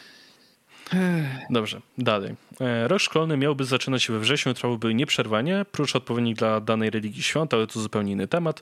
Przerwa następowałaby w ferie zimowe, ferie byłyby na przełomie stycznia i lutego, potem po feriach nieprzerwana nauka mniej więcej do czerwca, w innej e, wersji do pierwszej połowy czerwca i wakacje. No, widzę to w niektórych krajach zachodnich. W, Nie w Niemczech chyba jest taki system, jak się nie mylę. W Niemczech, jest trochę, w Niemczech jest trochę inaczej. Tam wszystko zależy od landu i w każdym landzie ta długość no, no, no, no, no. i czas, kiedy to jest zupełnie inny. Tam nawet nie mają takich tylko... wakacji jak u nas, że są dwa miesiące wolne, tylko każdy land miesiąc. ma to tak. zupełnie inaczej zazwyczaj, rozłożone. Zazwyczaj jest miesiąc, ale oni tam często w tych landach o to mi chodzi, że mają tak, że właśnie jest przerwa wies, zimowa albo wiosenna, zwał jak zwał, jest przerwa letnia, tak? I oni nie mają tak porozbijanych tych świąt po roku, tylko tak, bardziej tak. to jest tak stłoczone wtedy w jedno miejsce. Można w to iść. Pytanie, czy bo słyszę po prostu dużo w teoriach y, jakichś tam dotyczących, wiesz, zarządzania zasobami ludzkimi, czy pracy szczególnie z nowym pokoleniem ludzi, y, z pokoleniem generacji Z, tak? Że efektywniejsze jest to, żeby były te przerwy drobne, ale częściej, bo mhm. tego jakby pożądają ci ludzie. I praca współczesna też tego wymaga, bo ta praca jest często taka, że odmurza człowieka. No, tak. tak jak ja, kurna, siedzę przy bazach danych całe dnie, to ja tylko cyferki widzę na komputerze i bez przerwy jakieś problemy związane z tym, że nie wiem, tu ktoś czegoś potrzebuje, tu ktoś coś źle zrobi, ja to muszę nawet. Nie? W no sensie... dokładnie, znaczy dać sobie ostatnio tak minie, że gdybym, gdybym był na przykład czterodniowy tydzień pracy, to kurde, jak byłoby super. Znaczy masz prawie, że połowę tygodnia tak wolną, na zasadzie, że możesz odpocząć od tej pracy. A przez 4 dni potem się na tym skupić. No, powie, nawet no. powiedzmy godzin, po 10 godzin pracy, ale 4 dni w tygodniu. Zresztą ja pracowałem w takim systemie, jak pracowałem w jednym sklepie z elektroniką, to właśnie był system, że mam 3 dni w tygodniu wolne. Oczywiście nie zawsze te same, tylko różnie, e, ale pracuję po 10 godzin każdego przez te 4 dni mhm. E, i rzeczywiście był to spoko system. Jakby ja dawałem radę jako tako przez te 10 godzin, a bardzo sobie ceniłem te, te dni wypoczynku pojedyncze, które dostawałem, więc tak, to całkiem spoko system. Mhm. Um, dokładnie. Więc e, ja rozumiem skąd się to bierze, niby byłby porządek w kalendarzu, ale mówię, współczesne teorie dotyczące zarządzania zasobami ludzkimi coś innego nam już pokazują, więc przy pracach biurowych szczególnie to jest istotne i no nauka, ja bym bardziej ją przyrównywał do pracy biurowej niż do jakiejś aktywnej fizycznie pracy, tak? To jest jednak siedzenie nad książkami. Dobra. Co Dobra. mamy tam jeszcze dalej? E, dalej. Rok szkolny miałby zaczynać się we wrześniu i trwałby, a nie, to już czytałem. E, w czasie wakacji mhm. szkoły też powinny być otwarte, ale nie jako przestrzeń nauki, lecz e, przygody zobrazowałbym to tak. W czerwcu z masztu przy szkole zjeżdża sztandar z księgą i piórem, a wjeżdża taki z piłką i uśmiechniętym słońcem. Potem we wrześniu na odwrót. Szkoły w czasie wakacji powinny organizować półkolonie, udostępniać boiska i tak dalej. Z oczywistych względów nie dotyczyłoby to szkół wojskowych. Dlaczego? Ej, strzelnica? Byłoby super opcja. Znaczy tak, ale musiałaby być pilnowana przez kogoś. Wiadomo, A, oczywiście, że tak. Normalne strzelnice też są pilnowane, więc hello. No oczywiście, no. Znaczy, ale musiałby tam ktoś pracować przez Tak, ale powiem no, tak, no. jeśli chodzi o udostępnianie boisk, w większości nawet małych miast są dzieje? już e, orliki. Tak, to się dzieje. Orliki muszą być wręcz udostępniane. W sensie, no my nawet czasem jak chcemy wyskoczyć sobie na kosza, mamy tutaj obok szkołę, gdzie jest wasze orlik otwarty. Można znaczy, sobie te, porzucać po prostu. Te boiska do kosza wokół nas to są chyba ze trzy albo cztery, więc no tak, i do każdego mamy pięć minut terenie, drogi. Te na terenie szkół też są otwarte, tak? W no sensie, no tak, tak, w wielu przypadkach tak. w sumie. No. Więc w sensie, no teren wokół szkoły łatwo jest otworzyć. Pytanie te, te, aktywności wewnątrz szkoły, nie? Czy tam jeszcze by coś do tego dodać? Znaczy zależy, bo ja na przykład może? w trakcie ferii zimowych e, chodziłem na takie dodatkowe SKS-y z koszykówki. Gdzieś umówiliśmy taką ekipą, która gra u nas w mieście e, i przez jakieś 5 godzin hardo graliśmy w kosza, czy tam 4. E, więc to też mhm. było bardzo fajne. To było się w ramach organizowanych takich krótkich ferii, które mieliśmy zimowych, nie? Więc też spoko. Dobra, ale to wystarczy na temat tego, bo mówię, no, to, to, chyba jest wdrażane na jakimś stopniu. Teraz przejdźmy dalej, bo tu jeszcze pół maila przed nami. Ja pierdolę. Tak. E, dobra, to idąc dalej. E, z takich dodatkowych no. jeszcze rzeczy to widziałbym to tak. Zmniejszenie klas do 10, maks 15 osób. Tak, tak, ma to sens koniec. i to bardzo duże. Ja w podstawówce miałem 32 osoby, w gimnazjum 28 i w liceum chyba 24, jeśli dobrze pamiętam, albo 26. Więc całkiem sporo. E Dokładnie. To, to ma sens ze względu nawet na to, jeżeli planujemy tworzyć szkołę, która ma być bardziej dla ucznia, bardziej go oceniać indywidualnie, e, no to tak, mniejsza grupa też pomaga wtedy nauczycielowi, bo on się może skupić na mniejszej ilości dzieciaków, Dokładnie. ale bardziej indywidualnie do każdego. Jestem zdania, że zwłaszcza 100%. w pierwszych klasach jest to ba bardzo ważne. 100% poparcia, lecimy dalej. Tak, zmniejszenie klas, e, nie, to już było. E, zmiana długości przerw, niech pierwsze trzy przerwy, cztery przerwy byłyby, byłyby tylko pięciominutowe, potem jedna trwająca pół godziny, czas na zjedzenie czegoś, oprężenie się, pobieganie mhm. trochę tak by mózg odpoczął i potem już normalne przerwy 10-minutowe. Plus przesunięcie pierwszej lekcji z 8 na 8.15. W takim układzie 7 lekcji mogłoby się zmieścić w czasie od 8.15 do około 14.40, czyli plus minus 6,5 godziny e, przebywania w szkole, z czego lekcji e, tylko tak z 5-5,5 godziny. E, u mnie w podstawówce chyba były 20 albo 30 minutowe właśnie przerwy, jak, jak była ta pora stołówkowa, więc chyba to już jest w szkołach? Jeśli ja chodzi o te tak, dłuższe przerwy? Tak. E, z innego powodu to się nawet wprowadza. Do jazdy. Do wozy to do też. Żeby te dzieciaki wywieźć w jednym momencie. Jezu, jak to kurwa brzmi, wywieźć dzieciaki. No. E, żeby dowozy były łatwiejsze, żeby to wcześniej ogarnąć, żeby te dzieciaki się nie kisiły w tej szkole. Więc tak, to się wdraża i faktycznie zostawia się jedną dłuższą przerwę, a tak, żeby były możliwie krótkie, żeby te dzieciaki, no, po pierwsze przywieźć i szybko w, miarę odwieźć, albo żeby no, te autobusy mogły efektywniej kursować. Więc tak, jak najbardziej ma to sens i e, no, to się w sumie wdraża. To się w sumie wdraża. Wiem z pierwszej ręki. E, tak, idąc dalej. Powinno się też opracować jeden podręcznik dla wszystkich szkół, który, to, który by to szkoły dawały uczniom, aby ci nie musieli ich sami kupować. Tak nie i nie. Nie zgodzę się do końca. Nie zgodzę się do końca, bo moim zdaniem usuwanie czegoś takiego jak konkurencja na rynku podręczników to jest też zła opcja, bo jeżeli jedna firma miałaby zapewnione to dostawać, albo przede wszystkim państwo jakby miało wyłączność do taki podręcznik, to taki podręcznik można nasycić propagandą. Więc moim zdaniem konkurencja na rynku podręcznikowym jak najbardziej powinna być i tak jak to wyglądało do niedawna jeszcze, że wiem, bo jestem synem nauczycielki, że moja mama dostawała zestaw podręczników od różnych firm i ona wybierała, moim zdaniem jest dużo efektywniejszy niż system, w którym jest jeden podręcznik i jeszcze jest odgórnie narzucany. To ma bardzo negatywne konsekwencje. A jeżeli stawiamy na bardziej jakościową szkołę, pozwólmy też konkurować tym, którzy tworzą materiały do tych szkół. Znaczy ja bardziej na przykład byłbym za tym, żeby podręczniki do szkół zaczęły być w końcu mocno digitalizowane. Czyli jakby już zrobić standard, że dzieciaki mają tablet i w tym tablecie są te podręczniki, a nie noszą te mhm. plecaki mhm. po kilkanaście Oczywiście. kilo digitalizacja jak najbardziej byłaby dobrym pomysłem, tylko nadal no, mogłoby konkurować kilku po prostu. Nie, nie, nie o, jeśli chodzi o wydawców, to jak najbardziej niech będzie kilku, tylko mówi, chodzi mi o to, żeby obciążyć, no tak, e, tak, przepraszam, tak, tak, odciążyć kręgosłupy młodych. E, no ale no ogólnie no tak się zapatrujemy na te kwestie, możemy przejść dalej. Tak, e, powinno się to, a nie, to już było. E, teraz drobna kontrowersja. Mundurki. Według mnie w szkołach powinno obowiązywać mundurki. Oczywiście przez mundurki nie mam na myśli szarej szmaty czy jakiejś durnej kamizelki. E, ja to rozumiem jako całość. Spodnie, koszula plus bluza, ewentualne buty.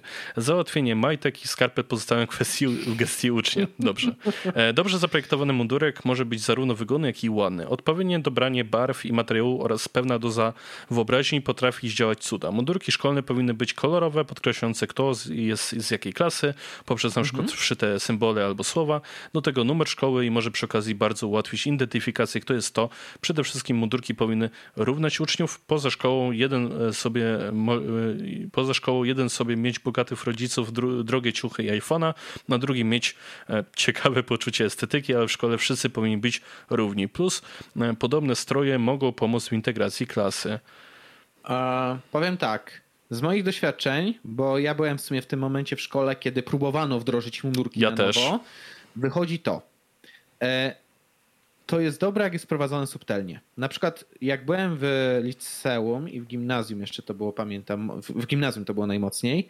W liceum to to robiono jakby indywidualnie z inicjatywy szkoły, ale e, było na przykład coś takiego, że był casual Friday, jak to określałem na zachodzie, czyli w piątek każdy mógł sobie przyjść ubrany jak chce, bo dzieciaki też chcą się wyrazić, ale w ciągu tygodnia nie było tak jakby stricte mundurku, tylko miałeś mieć określony kolor koszulki. Na przykład i no jeansy na przykład, czemu nie przychodzisz w dresach do szkoły, coś takiego.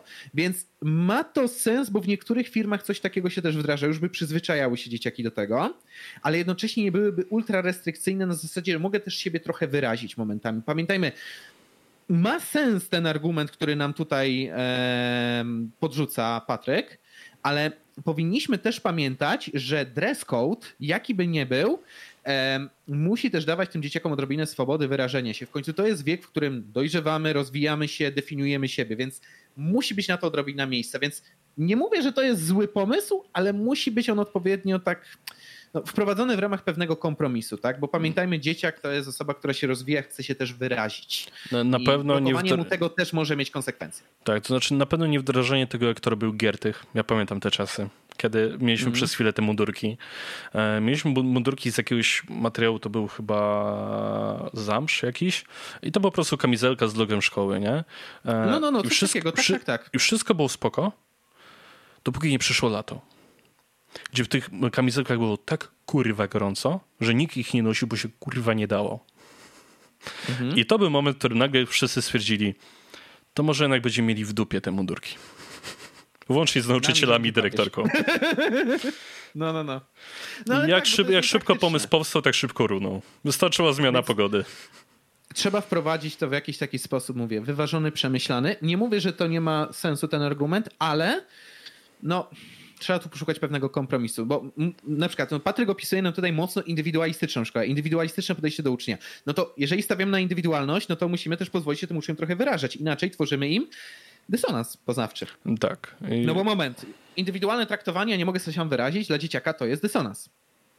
Pamiętajmy o tym. Tak, e, dalej idąc. Według mnie e, w szkołach powinny być szafki, gdzie uczeń mógłby trzymać swoje rzeczy. Można też zrobić tak, e, że w ogóle klasa przypisana jest do danej sali, tylko tam ma lekcje, ale ja tego rozwiązania nie proponuję, bo według mnie siedzenie parę godzin w tej samej sali jest niesamowicie wkurwiające. Jednak to o szafkach podtrzymuję. Niech uczniowie trzymają swoje rzeczy w szafkach, zamiast dzień po dniu dźwigać je z i do domu. Powiem tak ja i nie. Ja ciebie. Ja, ja zacytuję ciebie. Digitalizacja. szafki. Digitalizacja. Tak. Znaczy, u mnie w liceum były szafki i rzeczywiście część osób trzymała tam książki, tylko jest jeden problem. W momencie, no. kiedy musisz odrobić pracę domową z danego przedmiotu, i tak bierzesz tę książkę. Dokładnie. Jeśli nie zrobisz tego w szkole, po jakichś tam godzinach, to tak czy siak zabierasz część książek nad, nadmiarową do domu. E, a później co najwyżej odnosisz do szafki, więc pomysł jest spoko, e, ale byłby, byłby naprawdę spoko, gdyby to dotyczyło na przykład, że mamy tylko zeszyty, gdzie notujemy, a wszystkie podręczniki mhm. są w tablecie. Wtedy ma to sens, bo bierzemy tylko te zeszyty, z których e, jakby musimy coś zrobić danego dnia na przykład. Dokładnie, więc e, no moje podejście tutaj byłoby takie, digitalizować. W sensie rozumiem ideę szafek, ale po co? odciążmy w inny sposób tych uczniów. No zresztą i tak, no kurna, technologia będzie nam towarzyszyć, musimy zacząć wprowadzać do szkół wreszcie to. No krótka piłka, nie? Tak. Yy, idąc dalej. Dobra. E, jako, że mamy XXI wiek, e, można spróbować wykorzystać do nauczania w szkołach nowoczesne technologie, na przykład Google VR. Wyobraźcie sobie, hehe, na przykład lekcje historii, gdzie wszystko macie przed oczyma i możecie dowoli się rozglądać. Takie coś na pewno zapadłoby w pamięć. Tak, tylko że byłoby to cholernie drogie. No właśnie, w sensie wprowadzenie tabletów to już byłaby duża inwestycja do szkół, a to kurna, no... Ja nie mówię, znaczy, że. w przypadku tabletów można by, byłoby zrobić na przykład, że nie wiem, rodzice je spłacają na raty na przykład, nie? W ciągu dwóch lat. Albo dofinansowanie, jakieś tak. cokolwiek. No, można by no, no Urugwaju na przykład opłacono laptopy dla, dla uczniów, którzy wchodzili do szkół, nie? Znaczy, powiem tak, bo jesteśmy świadkami tego, jak fantastyczny dom kultury tutaj w Toruniu faktycznie dostaje finansowanie w ramach budżetu obywatelskiego, on może sobie zapewnić kupno nowych konsol, jakichś Google VR-owych, słyszeliśmy o tych planach, nie? Mhm. E, tylko problem jest taki, że szkoła jest finansowana inaczej. Ona nie dostaje grandu, który musi zrealizować, tylko ona się, szkoła jest bardzo często w konflikcie z urzędem gminy albo powiatu, zależnie od stopnia szkoły i ona musi się żreć o dofinansowania w ramach budżetów, które już są. W związku z tym E, tutaj trzeba moim zdaniem dostrzec, że no cóż, szkoła musiałaby mieć na to kasę. A że szkoła jest uwikłana w politykę, to tej kasy często nie ma. Więc to jest fajny pomysł, tylko trzeba by zmienić system finansowania szkół wtedy, żeby takie rzeczy wprowadzić ewentualnie. Dokładnie, ewentualnie Dobra. robić też takie powiedzmy jakieś fundusze partycypacyjne dla szkół, że na szkole się też głosuje, choć trzeba by to bardzo dobrze przemyśleć. Dokładnie. Dobra, e, musimy e, kontynuować jak najszybciej, skończyć to pytanie, bo kurna, cały podcast nam praktycznie zajmie, także lećmy dalej. Życie. E, tak, idąc dalej. Czasami w dyskusjach o szkole ponosi się problem z niechęcią młodzieży, o ile mam prawo użyć takiego określenia, do ruchu i plagi zwolnień z WF-u, co jest zrozumiałe, w końcu siatkówka przez 8-10 lat może się znudzić. Więc według mnie powinno się zachęcać i jeśli się da, to również dostosowywać szkoły oraz zmuszać leniwych WF-isów, jeśli trzeba to batem, by na lekcjach mhm. WF-u organizować na przykład tory przeszkód, wychodzić na basen albo spróbować organizacji jakiejś fajnej, angażującej gry zespołowej, na przykład paintball w ramach zajęć WF-u. Sporo szkół ma wolne tereny między blokiem a płotem, a jak nie ma, cóż, ściany w szkołach i tak są już brudne. Trzeba ludziom skojarzyć, że ruch to jest coś fajnego i miłego, po czym lepiej się czujesz, a nie durnowato oceniany przedmiot, gdzie e, kobiety mają ulgi, które to w ramach równouprawnienia powinno się znieść. Eee... Pomysł brzmi generalnie fajnie, tylko pamiętajmy też o tym, że zwolnienia z WF-u, które dostają uczniowie, nie zawsze wynikają z ich lenistwa, czasami wynikają z różnego rodzaju na przykład e, stanów lękowych, e, bo na przykład z powodu tego, że nie wiem, są grube albo czegokolwiek innego, są wyzywane przez e, kolegów szatni na przykład. Tak, ja w wielu Jej. szkołach, w których byłem, na przykład nie było tam dostępnych pryszniców. E, a później mieliśmy 5 godzin lekcji i to mnie śmierdziało po prostu. Ja nie mogłem absolutnie nic z tym kurwa zrobić, bo nie mieliśmy pryszniców, a jak mieliśmy, to miałem kompleksy związane z tym, że jakby inni będą się ze mnie śmiali, że nie wiem, jestem właśnie gruby czy, czy cokolwiek innego e, i to powodowało, że też nie szedłem się umyć, mimo że mógłbym, e, co napędzało kolejne moje problemy, choć ja nigdy zwolnienia z WF-u nie brałem, ale niejednokrotnie na przykład w liceum w ramach WF-u szedłem na siłownię, gdzie nie musieliśmy nic robić, więc de facto się nie pociłem. E, więc no jakby właśnie, problem jest głębszy niż się wydaje. To nie jest tylko kwestia tego, że się gra w, w gałę przez 5 lat cały czas. To są również problemy stricte społeczne. Tak, A, a psychika dzieciaków dzisiaj jest zwierzchniona. Wiem, że spierdoliłem to słowo, nieważne. Tak czy inaczej, żyjemy w czasach, gdzie ludzie psychicznie jeszcze nie rozumieją, jak bardzo ich rozpierdala współczesna technologia. E, nie leczą się często. E, I fakt, że mogą sobie uniknąć dodatkowych stanów lękowych, to jest dla nich jak zbawienie. W sensie można by myśleć o takiej poprawie pod warunkiem, że byłaby większa świadomość zdrowia psychicznego w naszym kraju i tak dalej. No, tak? Dokładnie. No, z mnie się też na przykład naśmiewano, że nie umiem grać w piłkę nożną, co wynikało z tego, że przez dwa lata nie chodziłem na wyw, bo miałem rozwalone kolano. Jak miałem się nauczyć? No właśnie. No. E, jakby straciłem koordynację Dobra. i w zasadzie w klasie były tylko dwie osoby, które to jakoś akceptowały i próbowały mnie tego nauczyć na nowo. Co się im w sumie udało. Dobra. Tak. Dobra. Idąc dalej. Ale E, tak. No i teraz to, co Lipki lubią najbardziej. Pieniądze. Wiem, że wiele o, z tego, tak. co opisałem, byłoby bardzo drogie do wprowadzenia, jednak teoretycznie jakby zwolnić szkoły publiczne i może też prywatny z opłat podatkowych, bo szkoły coś tam jednak płacą, może by też przenieść opłaty za prąd, wody i ogrzewanie ze szkoły na przykład na gminę, albo w ogóle jest z tego zwolnić i przenieść te opłaty na skarb państwa. Ale tak już to jest. W sensie te, te rachunki szkoła musi się tłumaczyć przed księgowym gminy albo powiatu i ona to i ona musi mieć to uwzględnione w budżecie. Więc budżety szkół są już ustalane przez gminy i przez to jest patologia, bo gmina jak ma powiedzmy ogół puli pieniędzy na coś tam, to może stwierdzić, dobra, szkoła dostanie niezbędne minimum i wypierdalać, bo nasz burmistrz musi zarabiać 12 tysięcy rocznie, chociaż, yy, przepraszam, miesięcznie, chociaż tak naprawdę chuja robi. A potem, a, a potem zaskoczenie, że w łazienkach nie ma mydła ani papieru toaletowego i uczniowie boją się srać w szkole. W sensie szkoły są teraz za bardzo upolitycznione pod kątem finansowania. Trzeba by właśnie zdjąć z nich jarzmo finansowania przez państwo. Bony edukacyjne zasadzie, na przykład. Na zasadzie bonów edukacyjnych albo, yy, no jak już reformujemy system, w którym jesteśmy, to gmina musiałaby wydawać pewne pieniądze, a nie, że sama ustala ten budżet, bo wtedy wyda minimum i nic więcej. Dobra, idziemy dalej. Dobra. E, szkoła dostaje roczny budżet od tam gminy, o ile dobrze pamiętam. Jest on podzielony na poszczególne kategorie i nie można przenosić kasy między nimi. Można by to zmienić, jeśli szkoła dostała dużo kasy na remonty, ale skończyła już remonty, to powinna mieć prawo przynieść te pieniądze na opłacanie materiałów użytkowych, mazaki w szkołach, bla, bla, bla, bla, bla.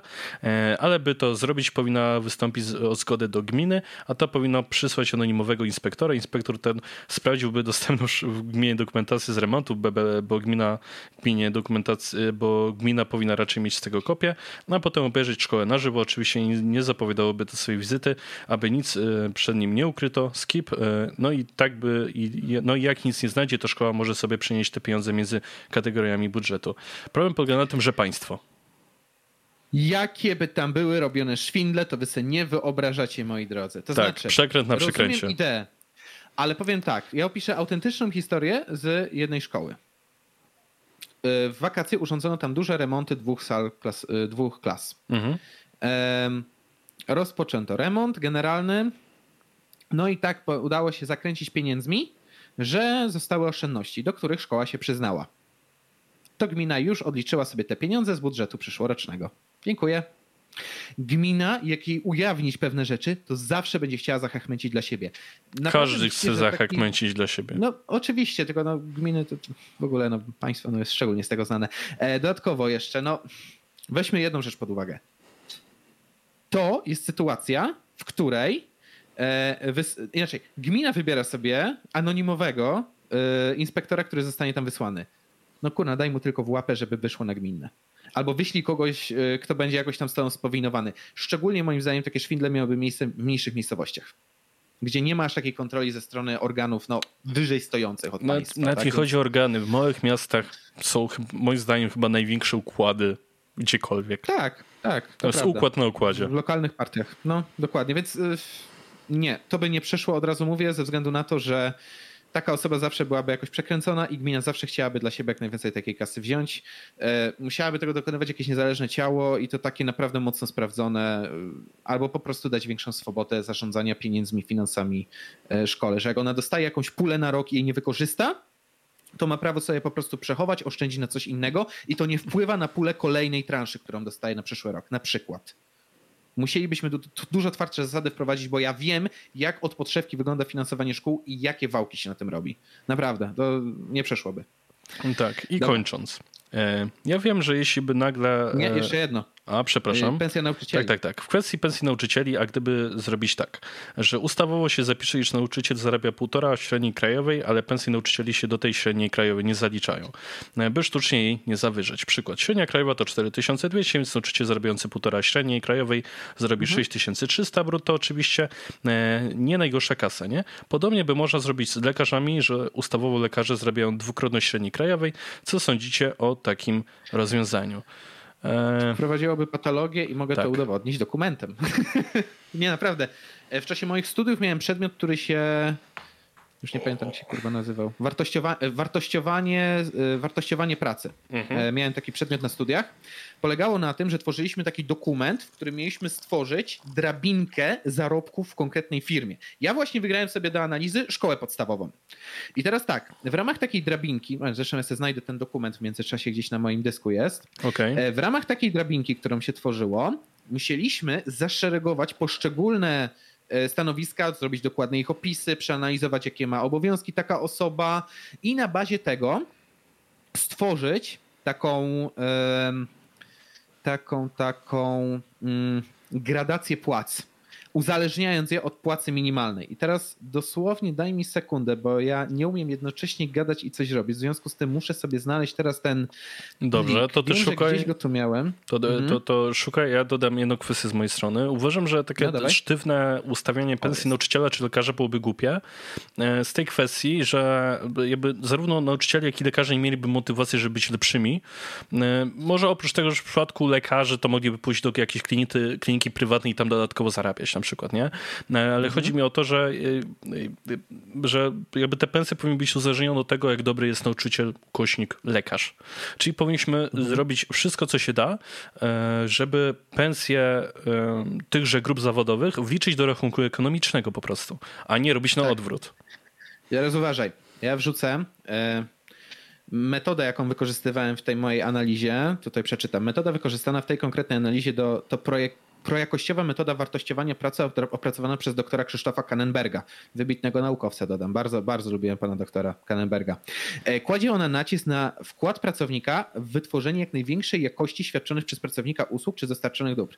Determinantą e, powstania nowej metody były zaobserwowane przez autora metody zmiany w oczekiwaniach klientów wobec nabywanych dóbr i usług. Wynikają one bezpośrednio ze wzrostu zamożności społeczeństwa, zwiększonej świadomości zdrowego trybu życia oraz mody na proekologiczną postawę. W swojej metodzie autor zawarł w ramach kryterium syntetycznego odpowiedź odpowiedzialność y, element powiązany z jakością wykonywanej pracy. Przy niektórych stanowiskach wartość kryterium jakościowego może znacznie wpływać na wysokość wynagrodzenia zasadniczego. Przykładem takiego stanowiska może być kierownik produkcji, który bezpośrednio nadzoruje pracę nad wytwarzaniem produktów. I teraz tak, ja w tej pracy robiłem bardzo szerokie opisy, tak, tak zwane karty opisu stanowiska, gdzie podawałem nazwę stanowiska, kto jest zwierzchnikiem, kto jest podległy, lokalizację stanowiska, kiedy robiłem odpis, jakie są zakresy odpowiedzialności, wymagań, cechy osobowe, bardzo szeroki opis. Jakby HR-owiec to dostał do ręki, to wie kogo szukać na zasadzie, nie?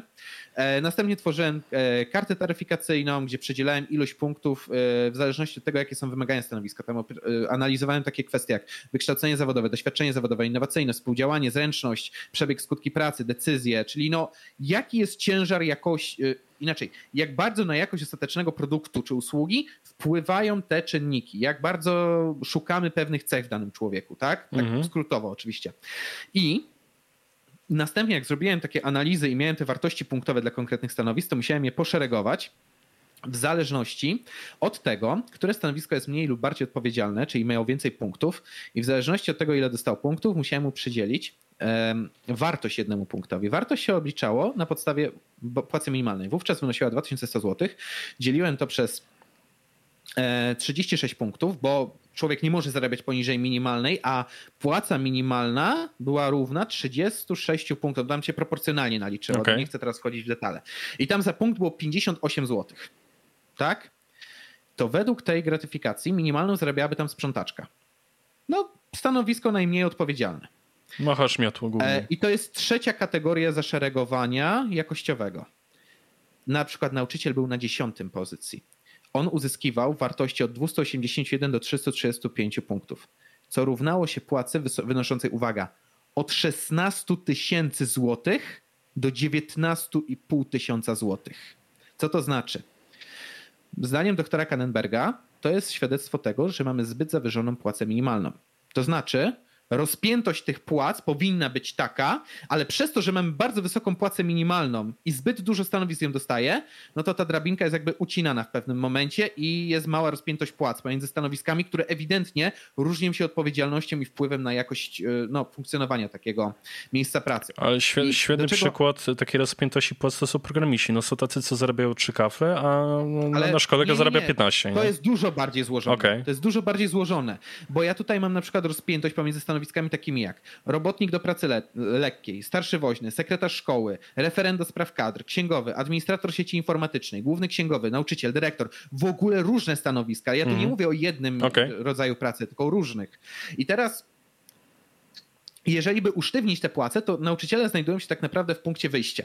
Bo w tej chwili właśnie płace są usztywnione przez to, że państwo decyduje o wysokości tych płac. Jeżeli to by było sztywnie uzależnione od płacy minimalnej, to po pierwsze uważam, że ta kompensacja byłaby o wiele za niska, bo tak naprawdę nauczyciel zarabia jedynie półkrotność, półtora krotność tego, co sprzątaczka przeciętna. A druga rzecz, no, powodowałoby to to, że jeżeli by nauczyciele chcieli podwyżek albo czegoś takiego, to wymagałoby właśnie podniesienia tego tak naprawdę taryfikatora, a na to się władza nie zgodzi. Moim zdaniem to by jeszcze bardziej usztywniło płacę w tym sektorze i jeszcze mniej opłacalną tę pracę sprawiłoby. 6 tysięcy brzmi nieźle, ale mówię, według tej metody doktora Kannenberga to powinno być nawet 16 przy obecnej płacy, przy, przy tej płacy minimalnej z 2018, wtedy pisałem tę analizę. Więc mówimy tutaj o dużym niedoszacowaniu tych nauczycieli i usztywnieniu tego jeszcze bardziej, więc moim zdaniem to nie byłoby dobre rozwiązanie. Tutaj trzeba większej konkurencyjności rynkowej i nauczyciele wtedy zarabialiby prawdopodobnie o wiele, wiele więcej, bo też mieliby wiele, wiele więcej obowiązków i tej konieczności indywidualnego podejścia do ucznia. Mm, okej, okay. to znaczy wiesz, w przypadku rynku IT programistów miałem na myśli to, że te trzy kafle to zarabia junior, a taki senior to już 15 na przykład, więc tu też masz rozpiętość w pewnym sensie. Też wszystko zależy od języka, w którym programujesz i tak dalej, i tak dalej, i tak dalej. Więc tam też, też jest to w miarę złożone. analiza płac przy okazji dużej firmy, gdzie się zatrudnia ludzi na różnych stanowiskach w różnych działach jest dużo bardziej złożona, od razu mówię. Tu więcej niuansów wchodzi jakby do gry. Ale dobra, jest I, jeszcze ostatni punkt. Tak, idąc do brzegu, e, ja wiem, że jeśli by nagle średnia krajowa nagle wystrzeliła, to mogłoby się zdarzyć takie śmieszne sytuacje, jak nauczyciele zarabiający po 10-12 tysięcy. Ale to, to raczej... śmieszne, to jest tragedia, że tego teraz nie ma. Ale no, kontynuuj. E, ale to raczej po prostu przyciągnie dużo ludzi do zawodu i przez to wolniej, e, przez to wolniej będzie wzrastać średnia krajowa i szybciej płace dogoni inflację, a przez to mniej osób pójdzie na nauczyciela, bo mało kasy, więc pójdą do normalnej roboty, średnia krajowa wzrośnie, no i rozumiecie, no i będziemy mieli kryzys związany z tym, że nie ma nauczycieli. E, inaczej, rośnie, rośnie płaca minimalna, czyli tacy ludzie, którzy zarabiają naprawdę najmniej w tym kraju, e, no zarabiają więcej, czyli powiedzmy, nie wiem, sprzątaczki, kucharki, woźne w szkołach, tak, zarabiają więcej. I teraz moment, ty naprawdę chcesz powiedzieć, że za półtorej razy więcej niż to. Ty chcesz przechodzić przez lata bite studiów, ciągłe kursy, doszkalanie się, uefektywnianie, jeszcze jakąś biurokrację, którą mamy teraz postawione w naszej szkole. Za półtora krotnie Użeranie się z dzieciakami. W sensie już teraz mówi się o tym, że mamy kryzys nauczycielski, że nauczycieli ubywa, że będzie tego coraz mniej, że to jest zawód, który może za 10-20 lat skończyć jak pielęgniarki obecne, że jest poważny już kryzys, że brakuje, czy ratownicy medyczni też jest poważny kryzys, bo ci ludzie zarabiają po prostu za mało. Muszą zapierdzielać na wielu, wielu etatach i nie uzyskują dostatecznej kompensacji. Więc powiem tak, ja uważam, że teraz dramatycznie mało nauczyciele zarabiają. A ty chcesz stworzyć, Patryku, system, w którym będzie dużo bardziej nastawienie na jakość i indywidualne kształcenie. Taki nauczyciel będzie musiał w opór więcej zarabiać. Półtorej krotność za te obowiązki, które mu proponujesz, to jest żart płacy minimalnej. Dokładnie. To jest żart to jest wtedy bardzo specjalistyczny zawód, wymagający ogromnych kompetencji od takiego człowieka. Półtorej krotność minimalnej to jest po prostu eksplunięcie takiemu człowiekowi w twarz. W mojej opinii, oczywiście. Więc nie, w mojej również. Musiałby zarabiać w opór więcej. W opór. Ale dziękujemy Ci, Patryku, tak czy inaczej, za niezwykle rozbudowaną wizję polskiej szkoły. E, nie mówię, parę pomysłów jest jak najbardziej sensownych, tylko mówię, widzimy tutaj, jak wiele elementów trzeba by było ze sobą zgrać, żeby ta szkoła no, była funkcjonalna i w miarę sprawiedliwa dla ludzi, którzy mają ją tworzyć w przyszłości. Tak? E, bardzo dziękuję za tak rozbudowaną wizję tego wszystkiego. Ja się mogę z nim nie zgodzić w pewnych punktach. Można oczywiście debatować na, ich, na temat słuszności moich argumentów. Tak, możecie to mówię... robić na przykład w komentarzach na YouTubie.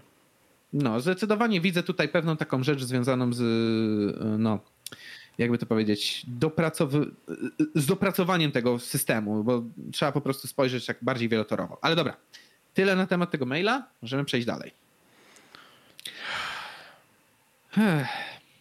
O, kolejne pytanie jest od Niko Pisarze. Jest bardzo krótkie, także dziękujemy Niko. I brzmi ono tak. Mam pytanie do Czarka. Czy kogoś, który umie w bazy danych, hejtujesz Excela?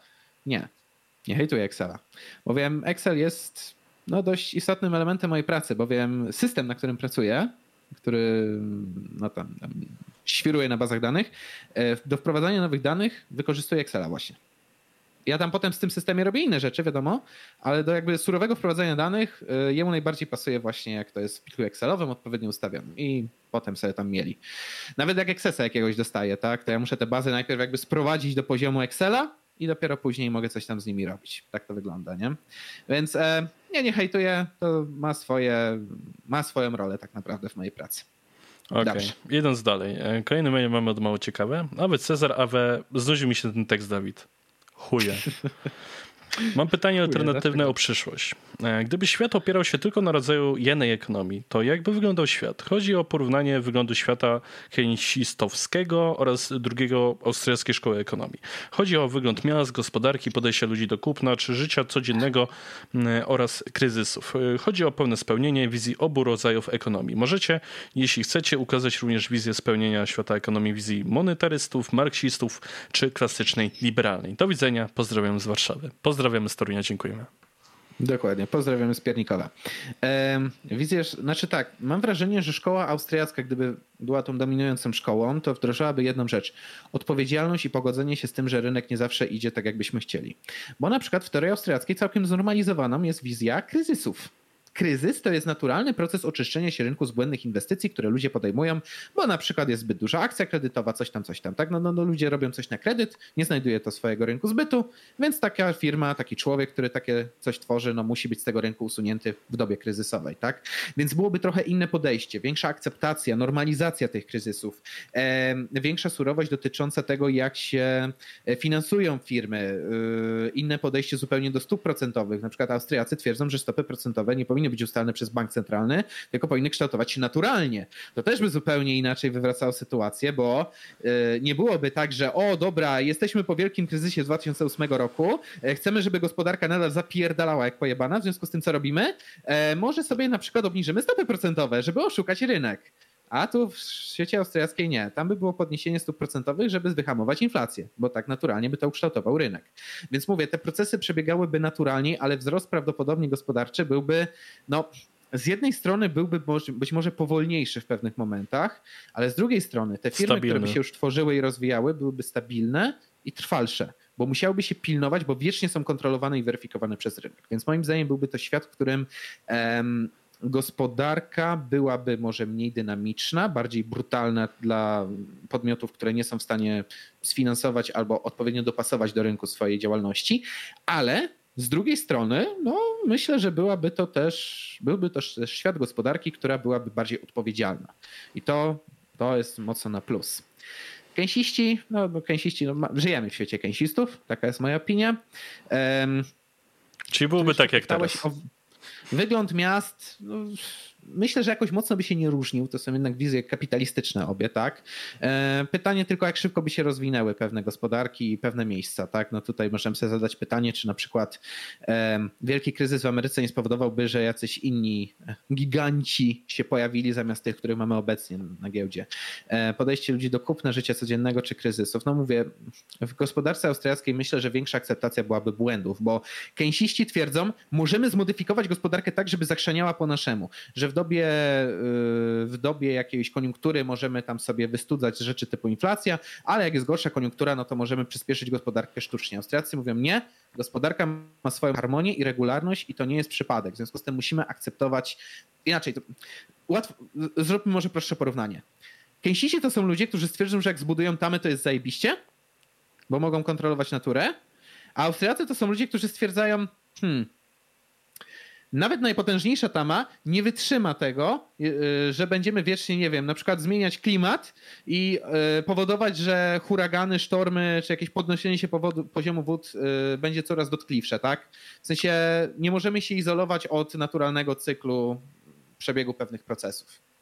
Um, Natomiast wizja monetarystów, marksistów klasycznej, liberalnej. Klasyczna liberalna nie różniłaby się tak bardzo od austriackiej, chociaż miałaby ten zdziebko pewnie tej e, podejścia e, keynesistów, chociaż nie aż tak rozrzutnego mam wrażenie. Marksiści matka oh No, oni chcieliby społeczeństwa takiego rozdawniczego i, i mocno takiego uzależnionego od państwa. Znaczy inaczej, wątpię, żeby w społeczeństwie marksistów cokolwiek przebiegało bez udziału państwa. Znaczy transakcja, naturalnym elementem transakcji byłoby to, że konkretne środki muszą przejść przez państwo. Czyli na przykład nie to, że ja wymieniam się z Dawidem na przykład na, nie wiem, jakieś tam e, pieniądze na mikrofon. Za, nie wiem, jakąś usługę, na przykład dałem mu hajs na mikrofon, on zamówił mikrofon, nie? To tak by nie wyglądało, tylko ja chcę od Dawida mikrofon i zgłaszam się na przykład do Urzędu Państwowego, który odpowiednio alokuje wtedy środki, tak żeby tam no, ten mikrofon mógł być przekazany. Na przykład tak, że byłby ten pośrednik dodatkowy, to by było bardzo istotne i że ludzie na pewno czuliby mniejszą odpowiedzialność indywidualną za to, co robią, no bo w razie co no, państwo ratuje, państwo decyduje też. To, to, to trzeba o tym pamiętać, że państwo byłoby bardzo dużo mocniej decyzyjnym. A monetaryści ciężko mi powiedzieć, szczerze powiedziawszy, bo to jest taka szkoła, która niby urosła, ale nigdy się nie rozwinęła skrzydeł. No tyle, że oni twierdzą, że no dobra, bank centralny musi być, ale reszta to w sumie no jak najwolniej, rynek musi być jak najwolniejszy, tak, no bo żadna myśl wolnościowa nie jest szybka, tak. No, no tyle, że po jest prostu kanon slow market. Centralne. Tak, dokładnie. W sensie, no, wyobraźmy sobie wizję, którą przedstawiłem Austriaków, tylko że stopy procentowe i politykę monetarną w sumie powinno państwo kontrolować. No i mamy wizję monetarystów, tak, więc... E, bliższa, to by była wizja austriacka, ale bliższa naszym realiom. O, tak bym powiedział. No i to chyba może już tak zamknąć to pytanie. Okej. Okay. E, dobra, idąc dalej, mamy tutaj e, pytanie od Łukasza. E, mhm. które brzmi tak. Witam. Oglądając e, stary spot Knura, to znaczy Krzysztofa Kononowicza, w którym padał wszystkim znany tekst, żeby nie było niczego, zacząłem się zastanawiać, jaką doktrynę ideologiczną, polityczną przedstawia nasz potężny Warmianin. Czy to jest anarcho-nihilizm w czystej postaci, a może jakaś forma oparta na ideologii Dżucze? E, jedyne, co by było w kraju, to wielki Kononowicza pysk, cytując utwór grupy operacyjnej. Co ty myślicie, chłopaki? Pozdrawiam Łukasz, aka ten bruda świetnik o Boże. PS swoją drogą boli mnie to, że nigdy nie usłyszę knurzum e, na żywo. Kto ma wiedzieć, Knurzum. ten wiem. Knurzum, przepraszam. O Jezu, Knurzum, czasy tak. grupy operacyjnej, byłem wtedy podstawówce. O boj. No. Dobry, dobry cytat. E, tak czy inaczej, jaką e, ideologię polityczną przedstawia potężny Warmianin? Ja bym powiedział, że to jest ultimatywna wizja centrysty. To, to, to jest centrysta w its final form. W sensie. Czyli on, mówisz, on że Szymon tylko... Hołownia w najwyższej formie jest z Krzysztofem Ale... Kononowiczem. Dokładnie. Czego chciał Krzysztof Kononowicz, co go ucieszyło najbardziej w całym jego jakby historii? No jak dostał ten kurwa węgiel, a do czego używasz węgla? Do jebanego grilla. To jest ultimatywny centrysta. On chce tylko węgla i żeby się wszyscy od niego odjebali. On nawet nie chce grilla, on chce węgla. Resztę se sam ogarnie. Tak? Nie będzie niczego, jak będzie węgiel. Czyli w sumie Podlasie. W sumie, kurna, bo ten knurzum tutaj pada i też no, ten nihilizm to tak wynika z tego, no wi wiadomo jaką on ma relację z Majorem i wiadomo jaki on jest... Um, jak to jest przedstawione, wiesz, w ramach tego projektu black metalowego Knurzum, tak, gdzie mm -hmm. podstawiono właśnie kono, krzyki Kononowicza pod y, jakieś tam black metalowe riffy. Um, ogólnie rzecz ujmując, no może się to kojarzyć z takim nihilizmem i tak dalej, ale wiecie co wam powiem? Zacytuję Alberta Camus. Musicie sobie wyobrazić, że Kononowicz jest szczęśliwy. I wtedy zrozumiecie, na czym polega wyjątkowość Kononowicza. Wyobraźcie sobie Kononowicza szczęśliwym. Okej, okay. E, dobrze. Czarku, e, rozmawiamy już tak z półtora godziny. I, i co, co, ty na to, żeby kolejne maile zostawić na za tydzień? Tak, zdecydowanie naszło tego dużo, więc przepraszamy tych, którzy się nie załapali. Załapią się za tydzień, a tymczasem myślę, że możemy pięknie wszystkim podziękować za wysłuchanie tego podcastu. Ale czekaj, czekaj, czekaj, czekaj, czekaj. A jeszcze chcesz newsa? No, dzisiaj stały się takie rzeczy, że jak o nich nie powiem dzisiaj, to... A no tak, w sumie racja, bo my nagrywamy to w czwartek i dosłownie w momencie ale czek, przed czek, nagraniem czek. tego podcastu imba. Tak, no tak, imba, ale zanim imba, małe ogłoszenie parafialne, po, przypomnijmy, za tydzień, mhm. w sobotę, o 12.15 chyba, tak, e, ma, prowadzimy prelekcję na Kopernikonie To jest konwent online, więc wszyscy dowolnie, gdzie jesteście, jak macie internet, możecie dołączyć. Będziemy prowadzili prelekcje na temat infoanarchizmu i dataizmu. Więc zapraszamy cieplutko. Kopernikon, pisane przez c.pl. W sobotę wchodzicie, dowiadujecie się, jak wejść do tego konwentu online, bo jest przygotowany w sposób dosyć niezwykły, bo będziecie mogli te miejsca konwentowe odwiedzać w sposób wirtualny. Bardzo fajnie jest to przygotowane. E, więc zapraszamy. Jeszcze będziemy na pewno o tym informować przed samym e, konwentem na naszych social mediach, e, ale tak teraz chciałem przypomnieć, więc zapraszamy cieplutko. Mam nadzieję, że przyjdziecie tłumnie, bo równolegle z nami prelekcję ma Jakub Wiech, więc byłoby fajnie, żeby było więcej osób niż u niego. więc mam nadzieję, że nas nie zawiedziecie. E, a poza tym, no, prelekcja będzie fajna, było? fajny temat. Przez prawie dwie godzinki będziemy gadać, e, więc, tak. więc naprawdę warto. I jeszcze jedna ważna rzecz. Mhm. Nie, żebyśmy hejtowali pana Jakuba, bo ja w sumie jakby, jakby było to niesynchronizowane. Tak, to byśmy sami na to poszli. Poszedł. No ale chuje, chuje chcą mi odebrać widownię. Nie no, chodzi tak o czysto śmieszną ry rywalizację. E, myślimy, że pan Jakub Wiek też na pewno coś bardzo ciekawego przedstawi, ale że, że tak się zdarzyło, że jesteśmy równolegle, e, to, to byłoby fajnie, aby ktoś do nas przyszedł. zwłaszcza, że to, pana... zwłaszcza, że to nie jest tak jak na konwencie na żywo, że do niego przyszłoby tak dużo ludzi, że reszta przyszłaby z nudów do nas, e, albo z tego, że sala jest zapchana. Tylko wszystko jest online, więc tych osób może być nieskończenie wiele. Albo dlatego, że jakieś anonki przyjechały specjalnie dla nas. Może za tak. było takich. Ale ten. E, ogólnie. Kurna, może. O, może tak. Jak, jak przyjdziecie do nas tłumnie, to wam zrekompensujemy brak pana Wiecha i może pana Wiecha spróbujemy kiedyś do podcastu sprosić. O, to, to, to Są na to szanse, więc możemy kiedyś spróbować. No. Jak najbardziej tak. Dokładnie. Bardzo chętnie bym, bym taki podcast e, współpoprowadził. E, mhm. Ale wracając do tego, co się odwaliło dosłownie dzisiaj, dosłownie przed podcastem. No tak, e, czyli prawda, czwartek, przypominamy. To jest czwartek. Oglądacie w niedzielę, ale my to nagrywamy w czwartek, to jesteśmy jeszcze w takich emocjach, że ja pierdolę. E, tak.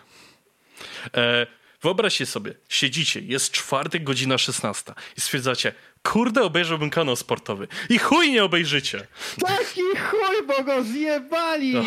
Nie ma go na YouTubie. Z bana dostali. Za co? Za złamanie regulaminu YouTuba. A jakie są konkrety?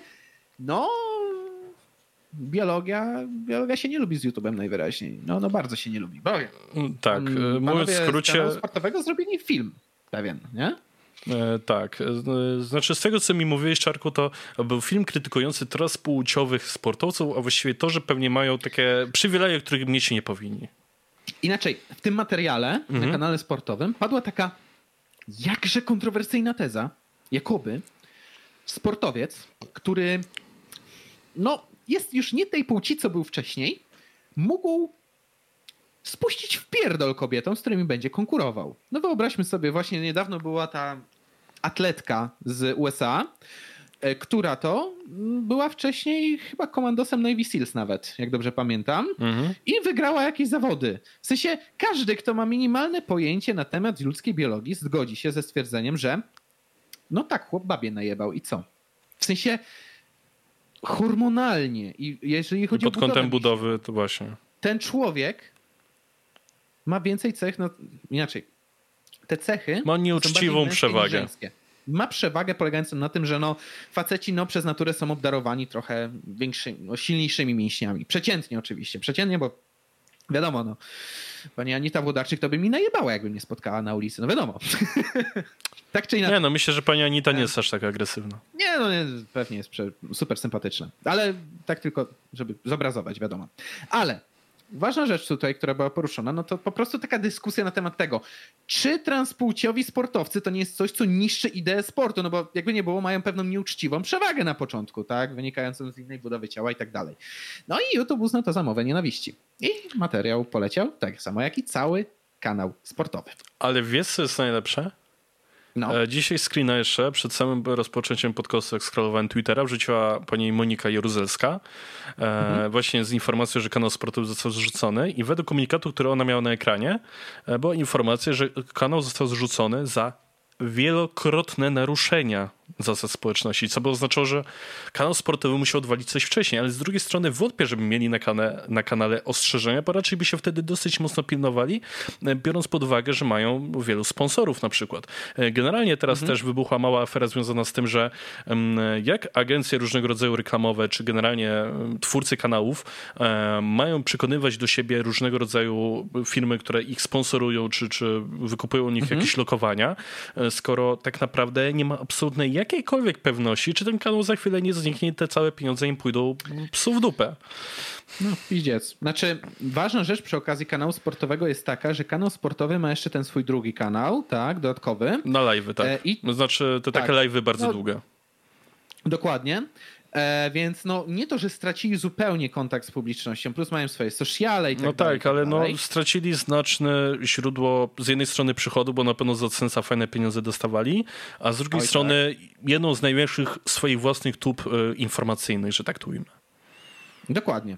Więc powiem tak, z perspektywy YouTube'a to jest skandal, bo to jest też cenzurowanie, jakby nie było wolności słowa. Ja wiem, ja wiem, jaki jest Stanowski. Ja wiem, że on potrafi czasami chochołem walnąć, ja wiem, że on czasami jest porywczy, ale z drugiej strony, dlaczego miałby nie mieć prawa do dyskutowania na ten temat. On czy jakikolwiek inny redaktor tak naprawdę z tego kanału, tak? W sensie, ja wiem, że oni to może wyrażają prymitywnie i tak dalej, ale czy naprawdę chodzi o formę, czy może o dyskusję dotyczącą tego, czym sport jest i czym zdaniem, no właśnie tych redaktorów mógłby być. E, tak samo jakby ktoś mi krytykował w internetach, no nie wiem, idee kapitalizmu czy idee wolnościowe, co ma do tego pełne prawo, jakich by słów nie używał. No oczywiście można się z tymi argumentami nie lub bardziej zgodzić, ale no każdy powinien móc się tam wyrazić. Tymczasem jesteśmy zdejmowani za to, że no wyraziliśmy coś w nieodpowiedni sposób. Oczywiście, gdyby tam było jakieś takie no już naprawdę bydło robione, na zasadzie, że o Jezus Maria, bo, bo ja nienawidzę po prostu transpłciowców i dlatego będę ich jechał. Okej, okay. ale tam było postawione pytanie na zasadzie, czy naprawdę transpłciowi sportowcy nie niszczą idei sportu, bo mają tą nieuczciwą biologiczną przewagę? Czy naprawdę Mało... to powinien spadać taki kanał? Znaczy, mało tego, e, również, e, czekaj, dostosuje się świetlnie do ciebie. Dobra, to, to e, oświeć się. O, Teraz yeah. jestem żółty jak papież. Ale, ale tak nie wolno, to jest ojciec święty, Dawidzie. Hehe. Nie no, jestem bardziej niebieski z tego, co widzę, tu jest żółte. E, tak. Oboj. E, wracając. E, wiele osób A, też... czyli poczekaj, czyli teraz będzie trylogia, bo Tusk czerwony, papież żółty, ty niebieski. No i mamy. Ten ze Star, Wars, ten ze Star Warsów był przecież niebieski. Nie pamiętam, który, ale któryś był. I była niebieska morda, pamiętam. Na Jedajce. Niebieska morda. Cholera, nie, nie Też nie pamiętam, o kogo no chodziło, ale ktoś był. Miesza. Na no. Twitterze też w wielu postach podkreślono jedną bardzo ważną rzecz że ej, jakby zrzuciliście kanał sportowy, jakby jeden z najbardziej profesjonalnych przygotowanych programów, gdzie, e, jak, tak jak sam wspomniałeś, czasami paną chochoły, czasami może się z czymś mocno nie zgodzić i tak dalej, e, ale jednak trzyma to jakiś poziom.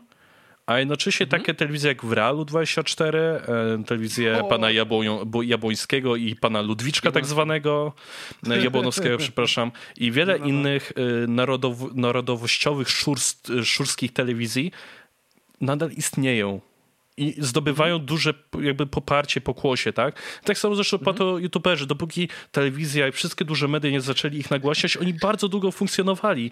A nagle taki mhm. kanał sportowy z powodu takiej pierdoły, nazwijmy to po imieniu, to, to dosłownie bycie zrzuconym przez pierdołę, nagle spada. Jakby hello, to już jest sprawa mocno polityczna i tutaj zapraszam do pisania w komentarzach, komentarza hashtag murem zastanowskim. Dokładnie. Kolejna rzecz, rzecz, no oczywiście ta sprawa może być jakoś tam rozwojowa, dowiemy się dodatkowych faktów, bo my naprawdę mówimy o tym w tej chwili na gorąco. Tak, tak. Dosłownie o tym przed chwilą usłyszeliśmy. Jak dojdą nowe fakty, również zapraszamy do podzielenia się tam w komentarzach, w razie co się ustosunkujemy, e, rozwiniemy troszeczkę na ten temat i, i no zobaczymy w ogóle, jak ta sprawa rozwinie się przez najbliższy tydzień. Wtedy będziemy mogli trochę o tym pogadać. W końcu, no, no, no jak tu nie gadać o teoriach spiskowych, w końcu dwa szury podcast. Oho, Dobra, ale Wiesz co? Jak już omówiliśmy ten temat tak, tak pokrótce i wskazaliśmy, mhm. no, to, jest, po prostu no, patologia związana z poprawnością polityczną, to ja chcę jeszcze jedną rzecz poruszyć, bo padł taki jeden komentarz na YouTube, który mi się zapamiętał. Zadano wam pytanie, czym się różni dyplomat... Czekaj, żeby nie Dyplomacja od poprawności sobie... politycznej? Tak, dyplomacja od poprawności politycznej, dokładnie tak było. I teraz ja bym chciał na to pytanie bardzo krótko odpowiedzieć. Zależy kto pyta. W sensie ja dostrzegam zjawisko poprawności politycznej tak naprawdę po obu stronach barykady. Tylko oczywiście oryginalnie poprawność polityczna była pchana przez lewicę. Ze względu na to, że chodziło o to, że nie robi się pewnych rzeczy, bo nie wypada. Natomiast obecnie uważam, że jest pewna też poprawność polityczna po prawej stronie barykady. Oj tak. Tylko ona się czymś innym przejawia. To znaczy lewicowcy mówią, nie wolno obrażać, nie wiem, niepełnosprawnych, co ma dużo sensu, ale nie wiem, transpłciowców, LGBT, tak. Bronią określonych grup społecznych, które, o które się troszczą, bo ten fundament moralności, troska działa, tak? Więc oni to. Ale u konserwatystów też jest poprawność polityczna, tylko tam działa autorytet, yy, yy, fundament moralny, autorytet. No, kto najbardziej krzyczał, nie obrażaj papieża i spowodował wysyp memów dotyczących papieża, cenzopap? No kurna, że konserwatyści.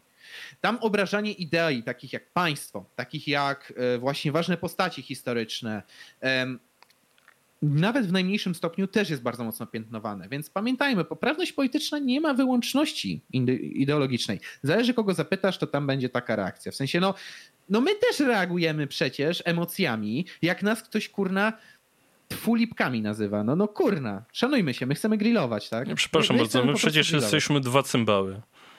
Tak, my jesteśmy dwa cymbały, dwa, dwa szury. może cymbały, ale świetnie brzmią, tak? Dokładnie.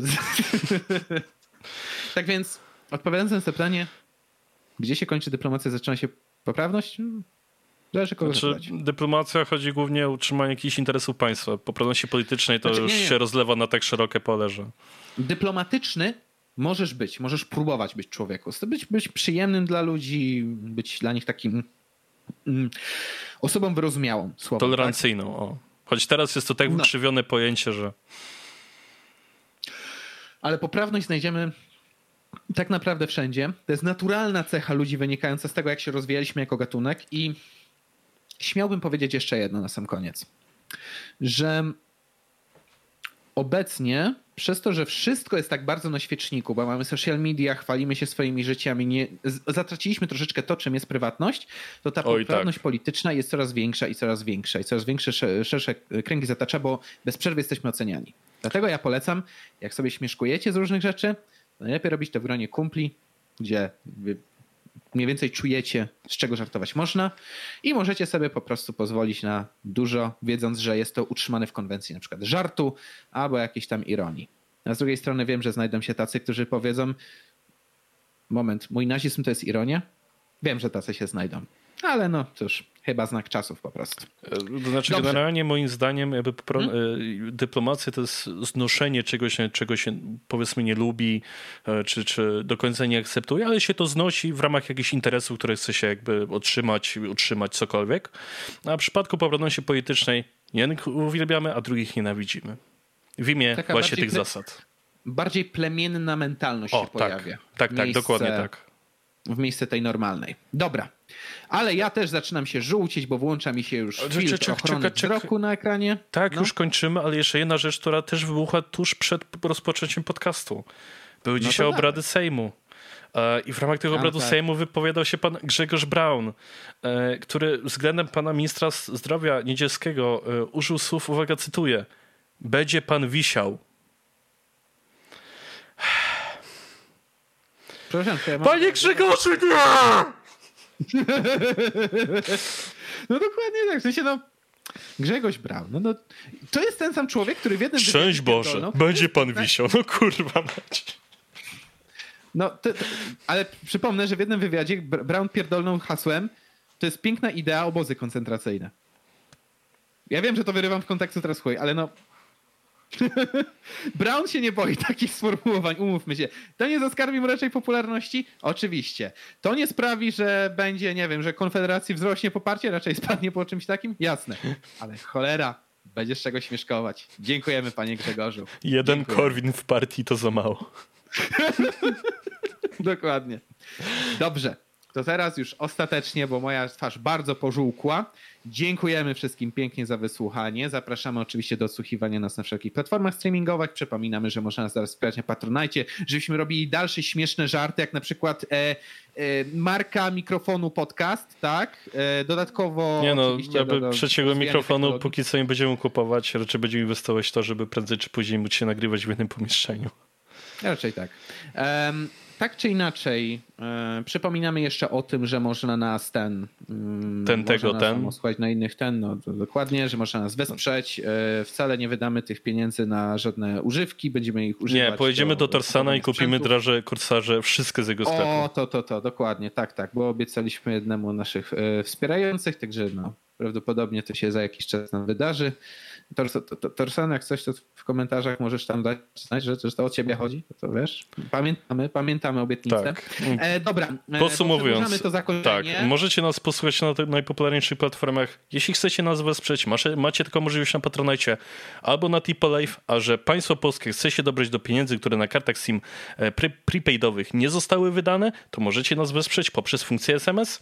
E, I dodatkowo Czarek się umie cholernie zacina, więc pewnie go nad nie słuchać, jeśli coś mówi więc z naszej strony będzie już wszystko.